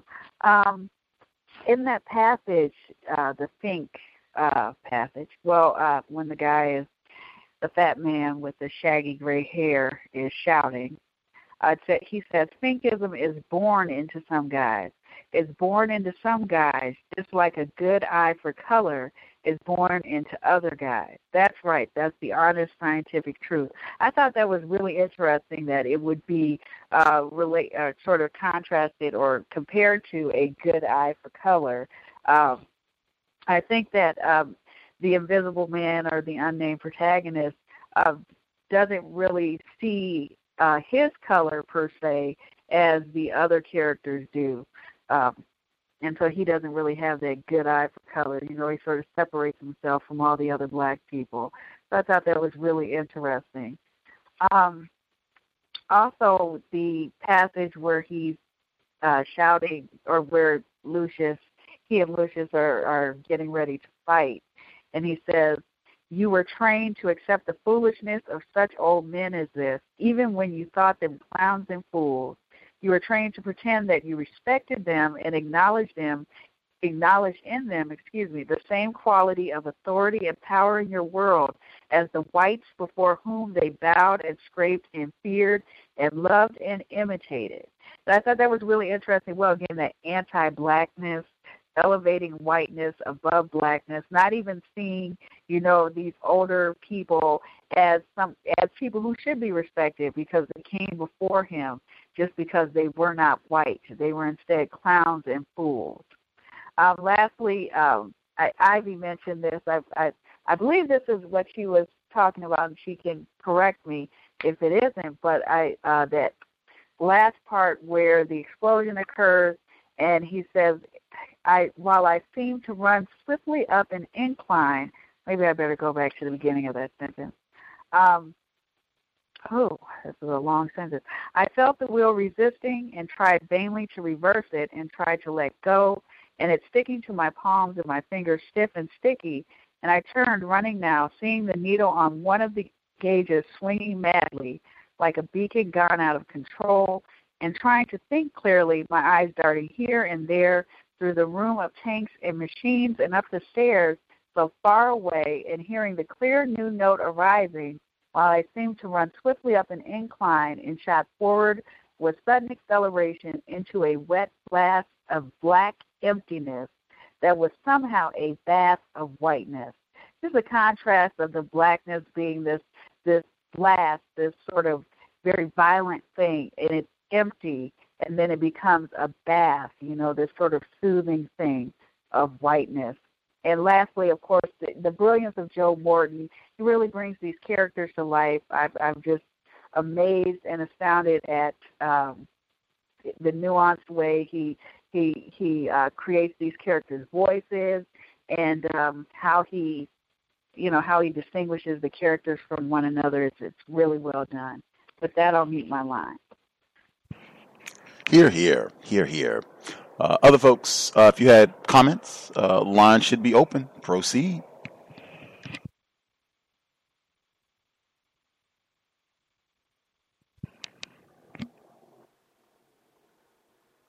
Other folks with a hand up have comments? Everybody satisfied? Wow. Yes, my dear. Mr. Demery Four? Uh, yes. Uh, I hope I'm not getting ahead of myself, but um, the old man, uh, Mr. Brock, Mr. Brockway, um, when he was talking to the narrator, and I guess he was talking about retirement, and he said the quickest way to die is a person to retire. You know, I think that's the way the system of white supremacy wants black people to think. I mean, uh, just the word retire, you know, uh, maybe meaning not to do anything afterwards, not to mean doing anything you want to do after you retire. So, uh, the John Henryism of uh, Mr. Brockway, you know, talking about uh, uh, people dying, you know, just because they retire. You know, that was uh, interesting. And uh, I think that the whole thing is the narrator learning who he really is, not what others appear, the image that he appeared to others or whatever, but knowing who he is within himself based upon all the experiences that he's had with uh, Dr. Bledsoe and now Mr. Bosworth, and then what's to come. It's all helping him to uh, gain some uh, clarity on who he actually is. And I think that's his quest. And at that point, then he can uh, be free. I'll mute my line. Thanks, God. Appreciate that, Mr. Demery Four. Any other listeners have commentary they wanted to share?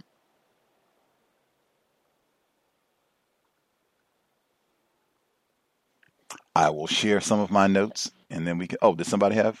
Is that? Uh, Um, yes, I just I just had a real quick question. Um, I couldn't understand, like in the first part of the reading, um, why they kept calling the the black substance that they did that they poured into this gray or white paint dope. Um, I just thought that I, I couldn't quite understand that. Maybe if anybody else maybe thought about that, um, I'll mute my line. Thank you. Great question.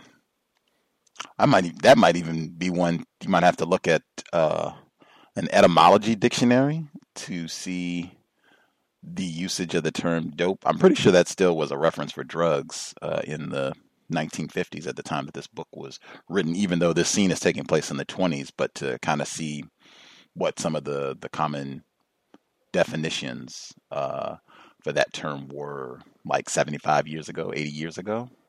But yeah, any any thoughts on why they they reference the?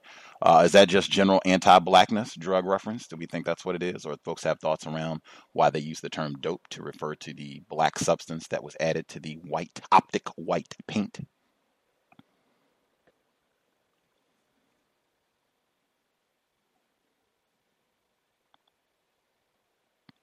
Feel free to think on it. Oh, somebody have a response?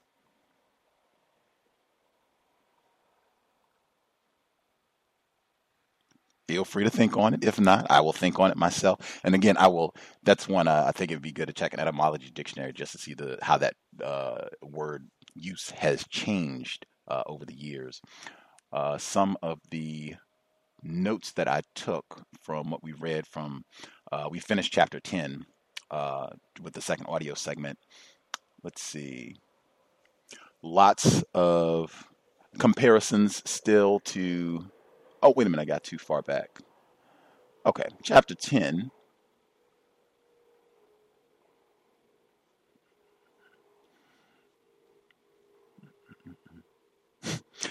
The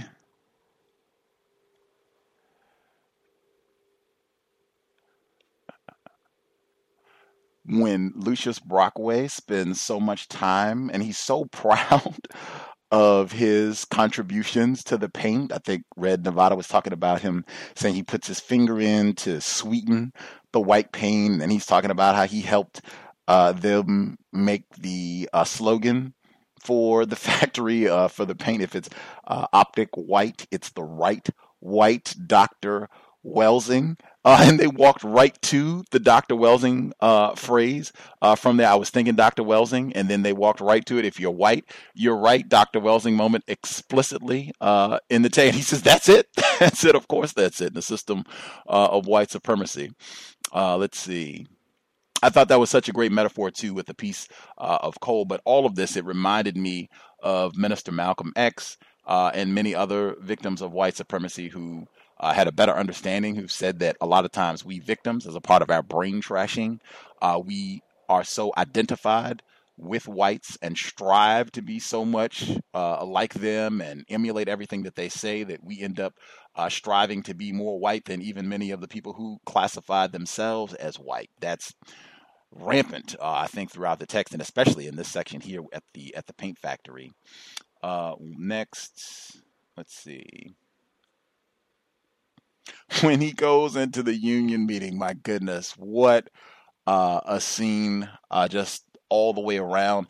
I think uh, him going to get a pork chop sandwich that stood out because he had uh, last week when he went to the diner and the guy uh, at the diner assumed or asked him if he wanted the special, which was a pork chop, and he had this moment where he uh, was so self conscious, like, oh, why did he say that? Is it because I'm a Southerner? and then he he didn't want to get the pork chop, and then he looked over and he saw the white guy having a pork chop, and he felt you know some type of way about that. So him going to get this pork chop sandwich, which he said tasted like acid uh, in his mouth. Dr. Kevorkian talked about that as just another uh, moment of this not being a human, almost a mechanical, where you're you're having this acid taste in your mouth or metallic uh, taste in your mouth, as though you're not even eating things that a human would eat. Uh, but I think uh, the protagonist, I think that scene. Oh, wait a minute. I lost my note again. Okay. All right. Uh, I think when he goes in to get his pork chop sandwich, which he can't even enjoy, uh, I think the anger of Ralph Ellison comes through. I think I talked about that last week uh, and saying that uh, some people, even some whites, uh, have commented and said that Ralph Ellison is a hateful writer, and that's the exact word that they used, hateful. Uh, I don't, I wouldn't use the word hateful. I would say that you can see uh, the anger of a black victim of white supremacy uh, in the writing of Ralph Ellison. I think it comes through through the very beginning, and I think it comes through crystal in the scene when he goes in, walks in on this uh, union man, and he's attacked, and that happens to so many of us. Uh, workplace racism, uh, where he gets accused immediately of being a fink snitch. Uh, like, oh my gosh, what are you doing? He's here trying to rat us out, and they go on all these tirades and everything. It's like, wait a minute, I'm just trying to get my lunch. They don't give him an opportunity to speak, to ask if he wants to be voted on, to to join.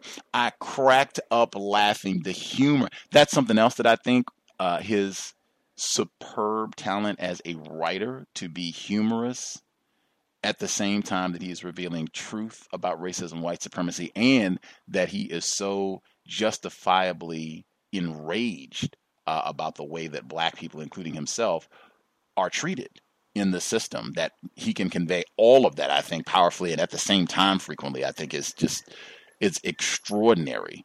Um, but that that entire scene when I was listening to it, a listener had said when they knew that this part was coming up, they were like, "Oh, that's probably why you don't like the word brother with the scene right here." And I was like, "No, that's not it, but that certainly would contribute." But I mean, it it is irritating uh, having these racists just, "Oh yes, brother, what are you doing?" At the same time that it's over, this brother might be a fink, he might be coming to to rat us out. Just the whole uh, insincerity uh, of it all. Uh, let's see what else. What other notes did I get from this scene? Uh, eye references, Invisible Man. I think that's something we should be paying attention to as we move through the text as well. Uh, he says, uh, "My eyes seem to ha- to to my eyes seeming to have become extremely sharp, causing each face to stand out vivid in its hostility. As his vision is improving, he is seeing flagrantly these are enemies. These are not brothers. These are not friends. These are whites who are racist white supremacists. Period. And then they come right back after that. When were you hired, friend? Lots of whites calling him friend uh, in chapters 9 and 10. Emerson, the Union folks. Uh, see what else. What an amazing uh, bit of writing when the guy stands up and uh, oh, the, beautiful. I think uh, calling Wisconsin software developer in Wisconsin when she talked about that the sentence in this amazing passage where he says Finkism is born into some, where whites have talked about that, where there is something in the genes, defective in the genes of black people, and then to contrast that with having a good eye for color is born into others. I think that would be racist. No one is more discerning uh, about color than racist man, racist woman, racist child. Uh, let's see. Also, and they come back and they reaffirm that right in the next uh, on the next page, almost in the very next paragraph, when the next white speaker stands up and says, "After all, brothers." we don't want to forget that workers like him aren't so highly developed as some of us who've been in the labor movement for a long time, where they still get to convey the same message that black people uh, are primitive, ignorant, and ignoring that whites have put in all this effort to keep black people from being informed, competent, literate, even uh, ignoring all of that at the same time. Uh, oh, the rage of, of Ralph Ellison right here, the paragraph where he's this is after he's like he got his pork chop sandwich and he leaves the union room where he says, uh, the room roared. Biting anger grew inside me. So I was not so highly developed as they. What did he mean? Were they all PhDs? I couldn't move. Too much was happening to me. It was as though by entering the room I had automatically applied for membership, even though I had no idea that a union existed and had come up simply to get a cold pork chop sandwich. I stood trembling, afraid that they would ask me to join, but angry that so many rejected me on sight, and worst of all, I knew they were forcing me to accept things on their own terms, and I was unable to leave. I think that is tons of black people, whether 1952 when this book was published, 2018, June 1, right now. I think that is tons uh, of black people that biting anger with the way uh, we are terrorized all the time. In particular, I mean, this is workplace racism, particularly uh, in the context of a job.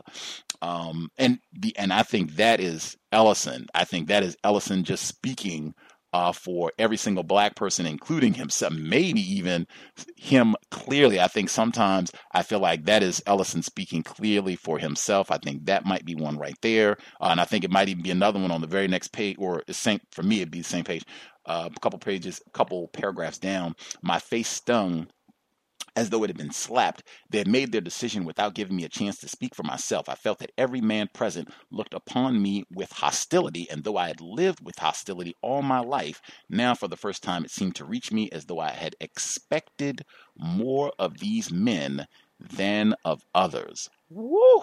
Beautiful writing. I think that's Ellison speaking directly for himself, and I think that is many many black people, maybe not in the context that we lived in Mississippi or Florida and we migrated north, warmth of other suns. We migrated north and thought that the white northern women and men would be cool and not racist. Maybe not in that context, but I think many, many, many, many uh, victims of white supremacy have had expectations that maybe a certain set of whites would not be racist or would do right by us. And then we were disappointed. And the anger, the hostility, the disappointment, the rejection around all of that, and thinking that, man, I thought these were going to be down. What, what does it mean to be white? Grasping that and exactly what he said. They were all looking at me with hostility. Uh, I think I can probably end there, although I do have other notes. It's lots that could be uh, said. The, I didn't even get to say anything uh, about the fight, the anti-blackness. Uh, I guess the last comment I'll get in the when he says you were trained to pretend that you respected them and acknowledged them in the same quality of authority and power in your world as whites before whom they bowed and scraped and feared and loved and, uh, imitated, and you weren't even trained to accept it when angered or spiteful or drunk with power, they came at you with a stick or strap or cane, and you made no effort to strike back, but only to escape unmarked. Wow. That is so much to say in, I mean, you could probably read that three or four times and have three hours of conversation just about that one snippet. And I think that is all one sentence.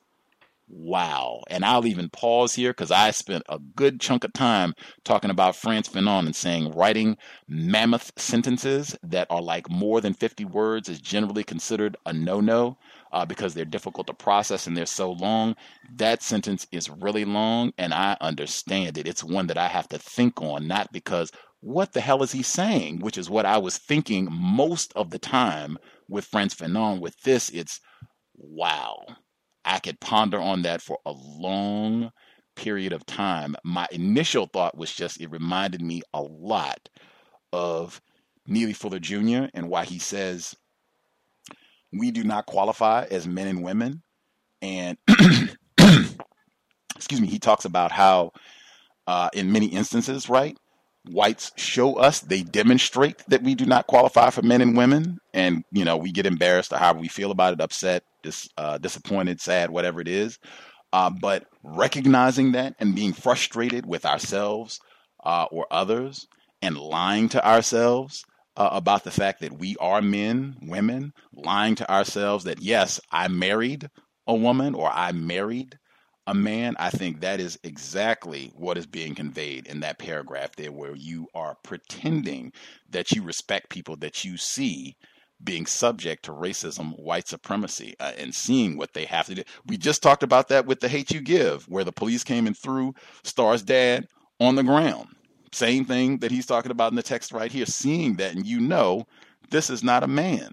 This is not a woman. This is a victim of white supremacy. And I got to pretend that yes, this is the man of the house. I got to pretend that that's the case when I know that is not so. Even when I'm pretending that I am the man of the house or the woman of the house or whatever it is, that ain't so in the system of white supremacy if you are classified as not white. What an amazing. I could just read that one more time and see if anybody has any thoughts just on that uh, paragraph alone, I think is extraordinary. I think uh, at least one person did mention it, but you were trained to pretend that you respected them and acknowledge them in the same quality of authority and power in your world as the whites before whom they bowed and scraped and feared and loved and imitated.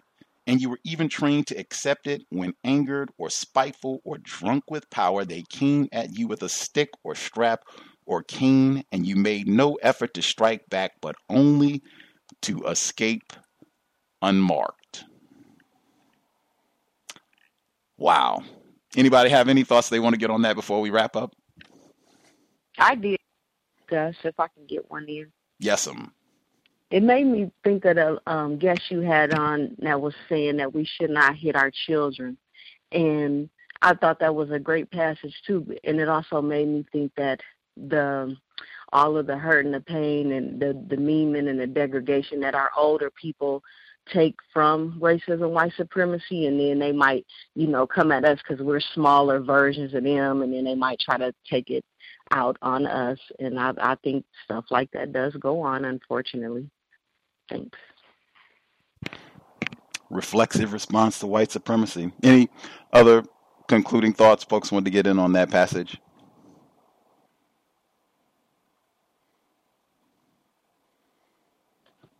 May I be heard? Yes, ma'am.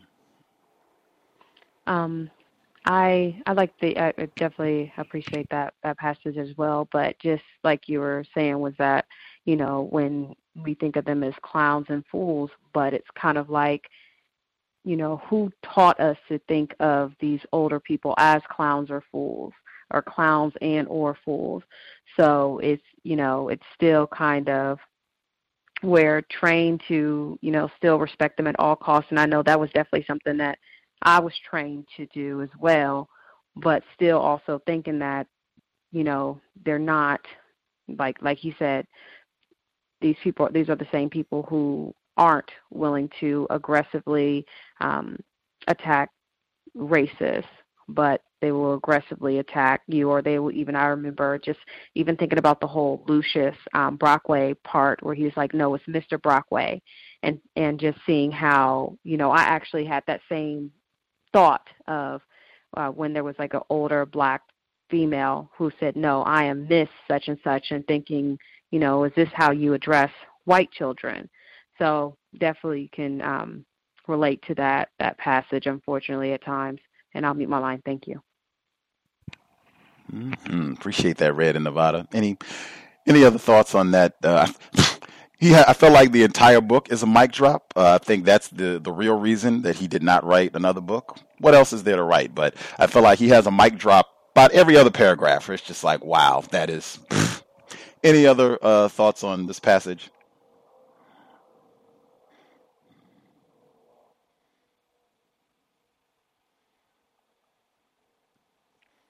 Folks satisfied?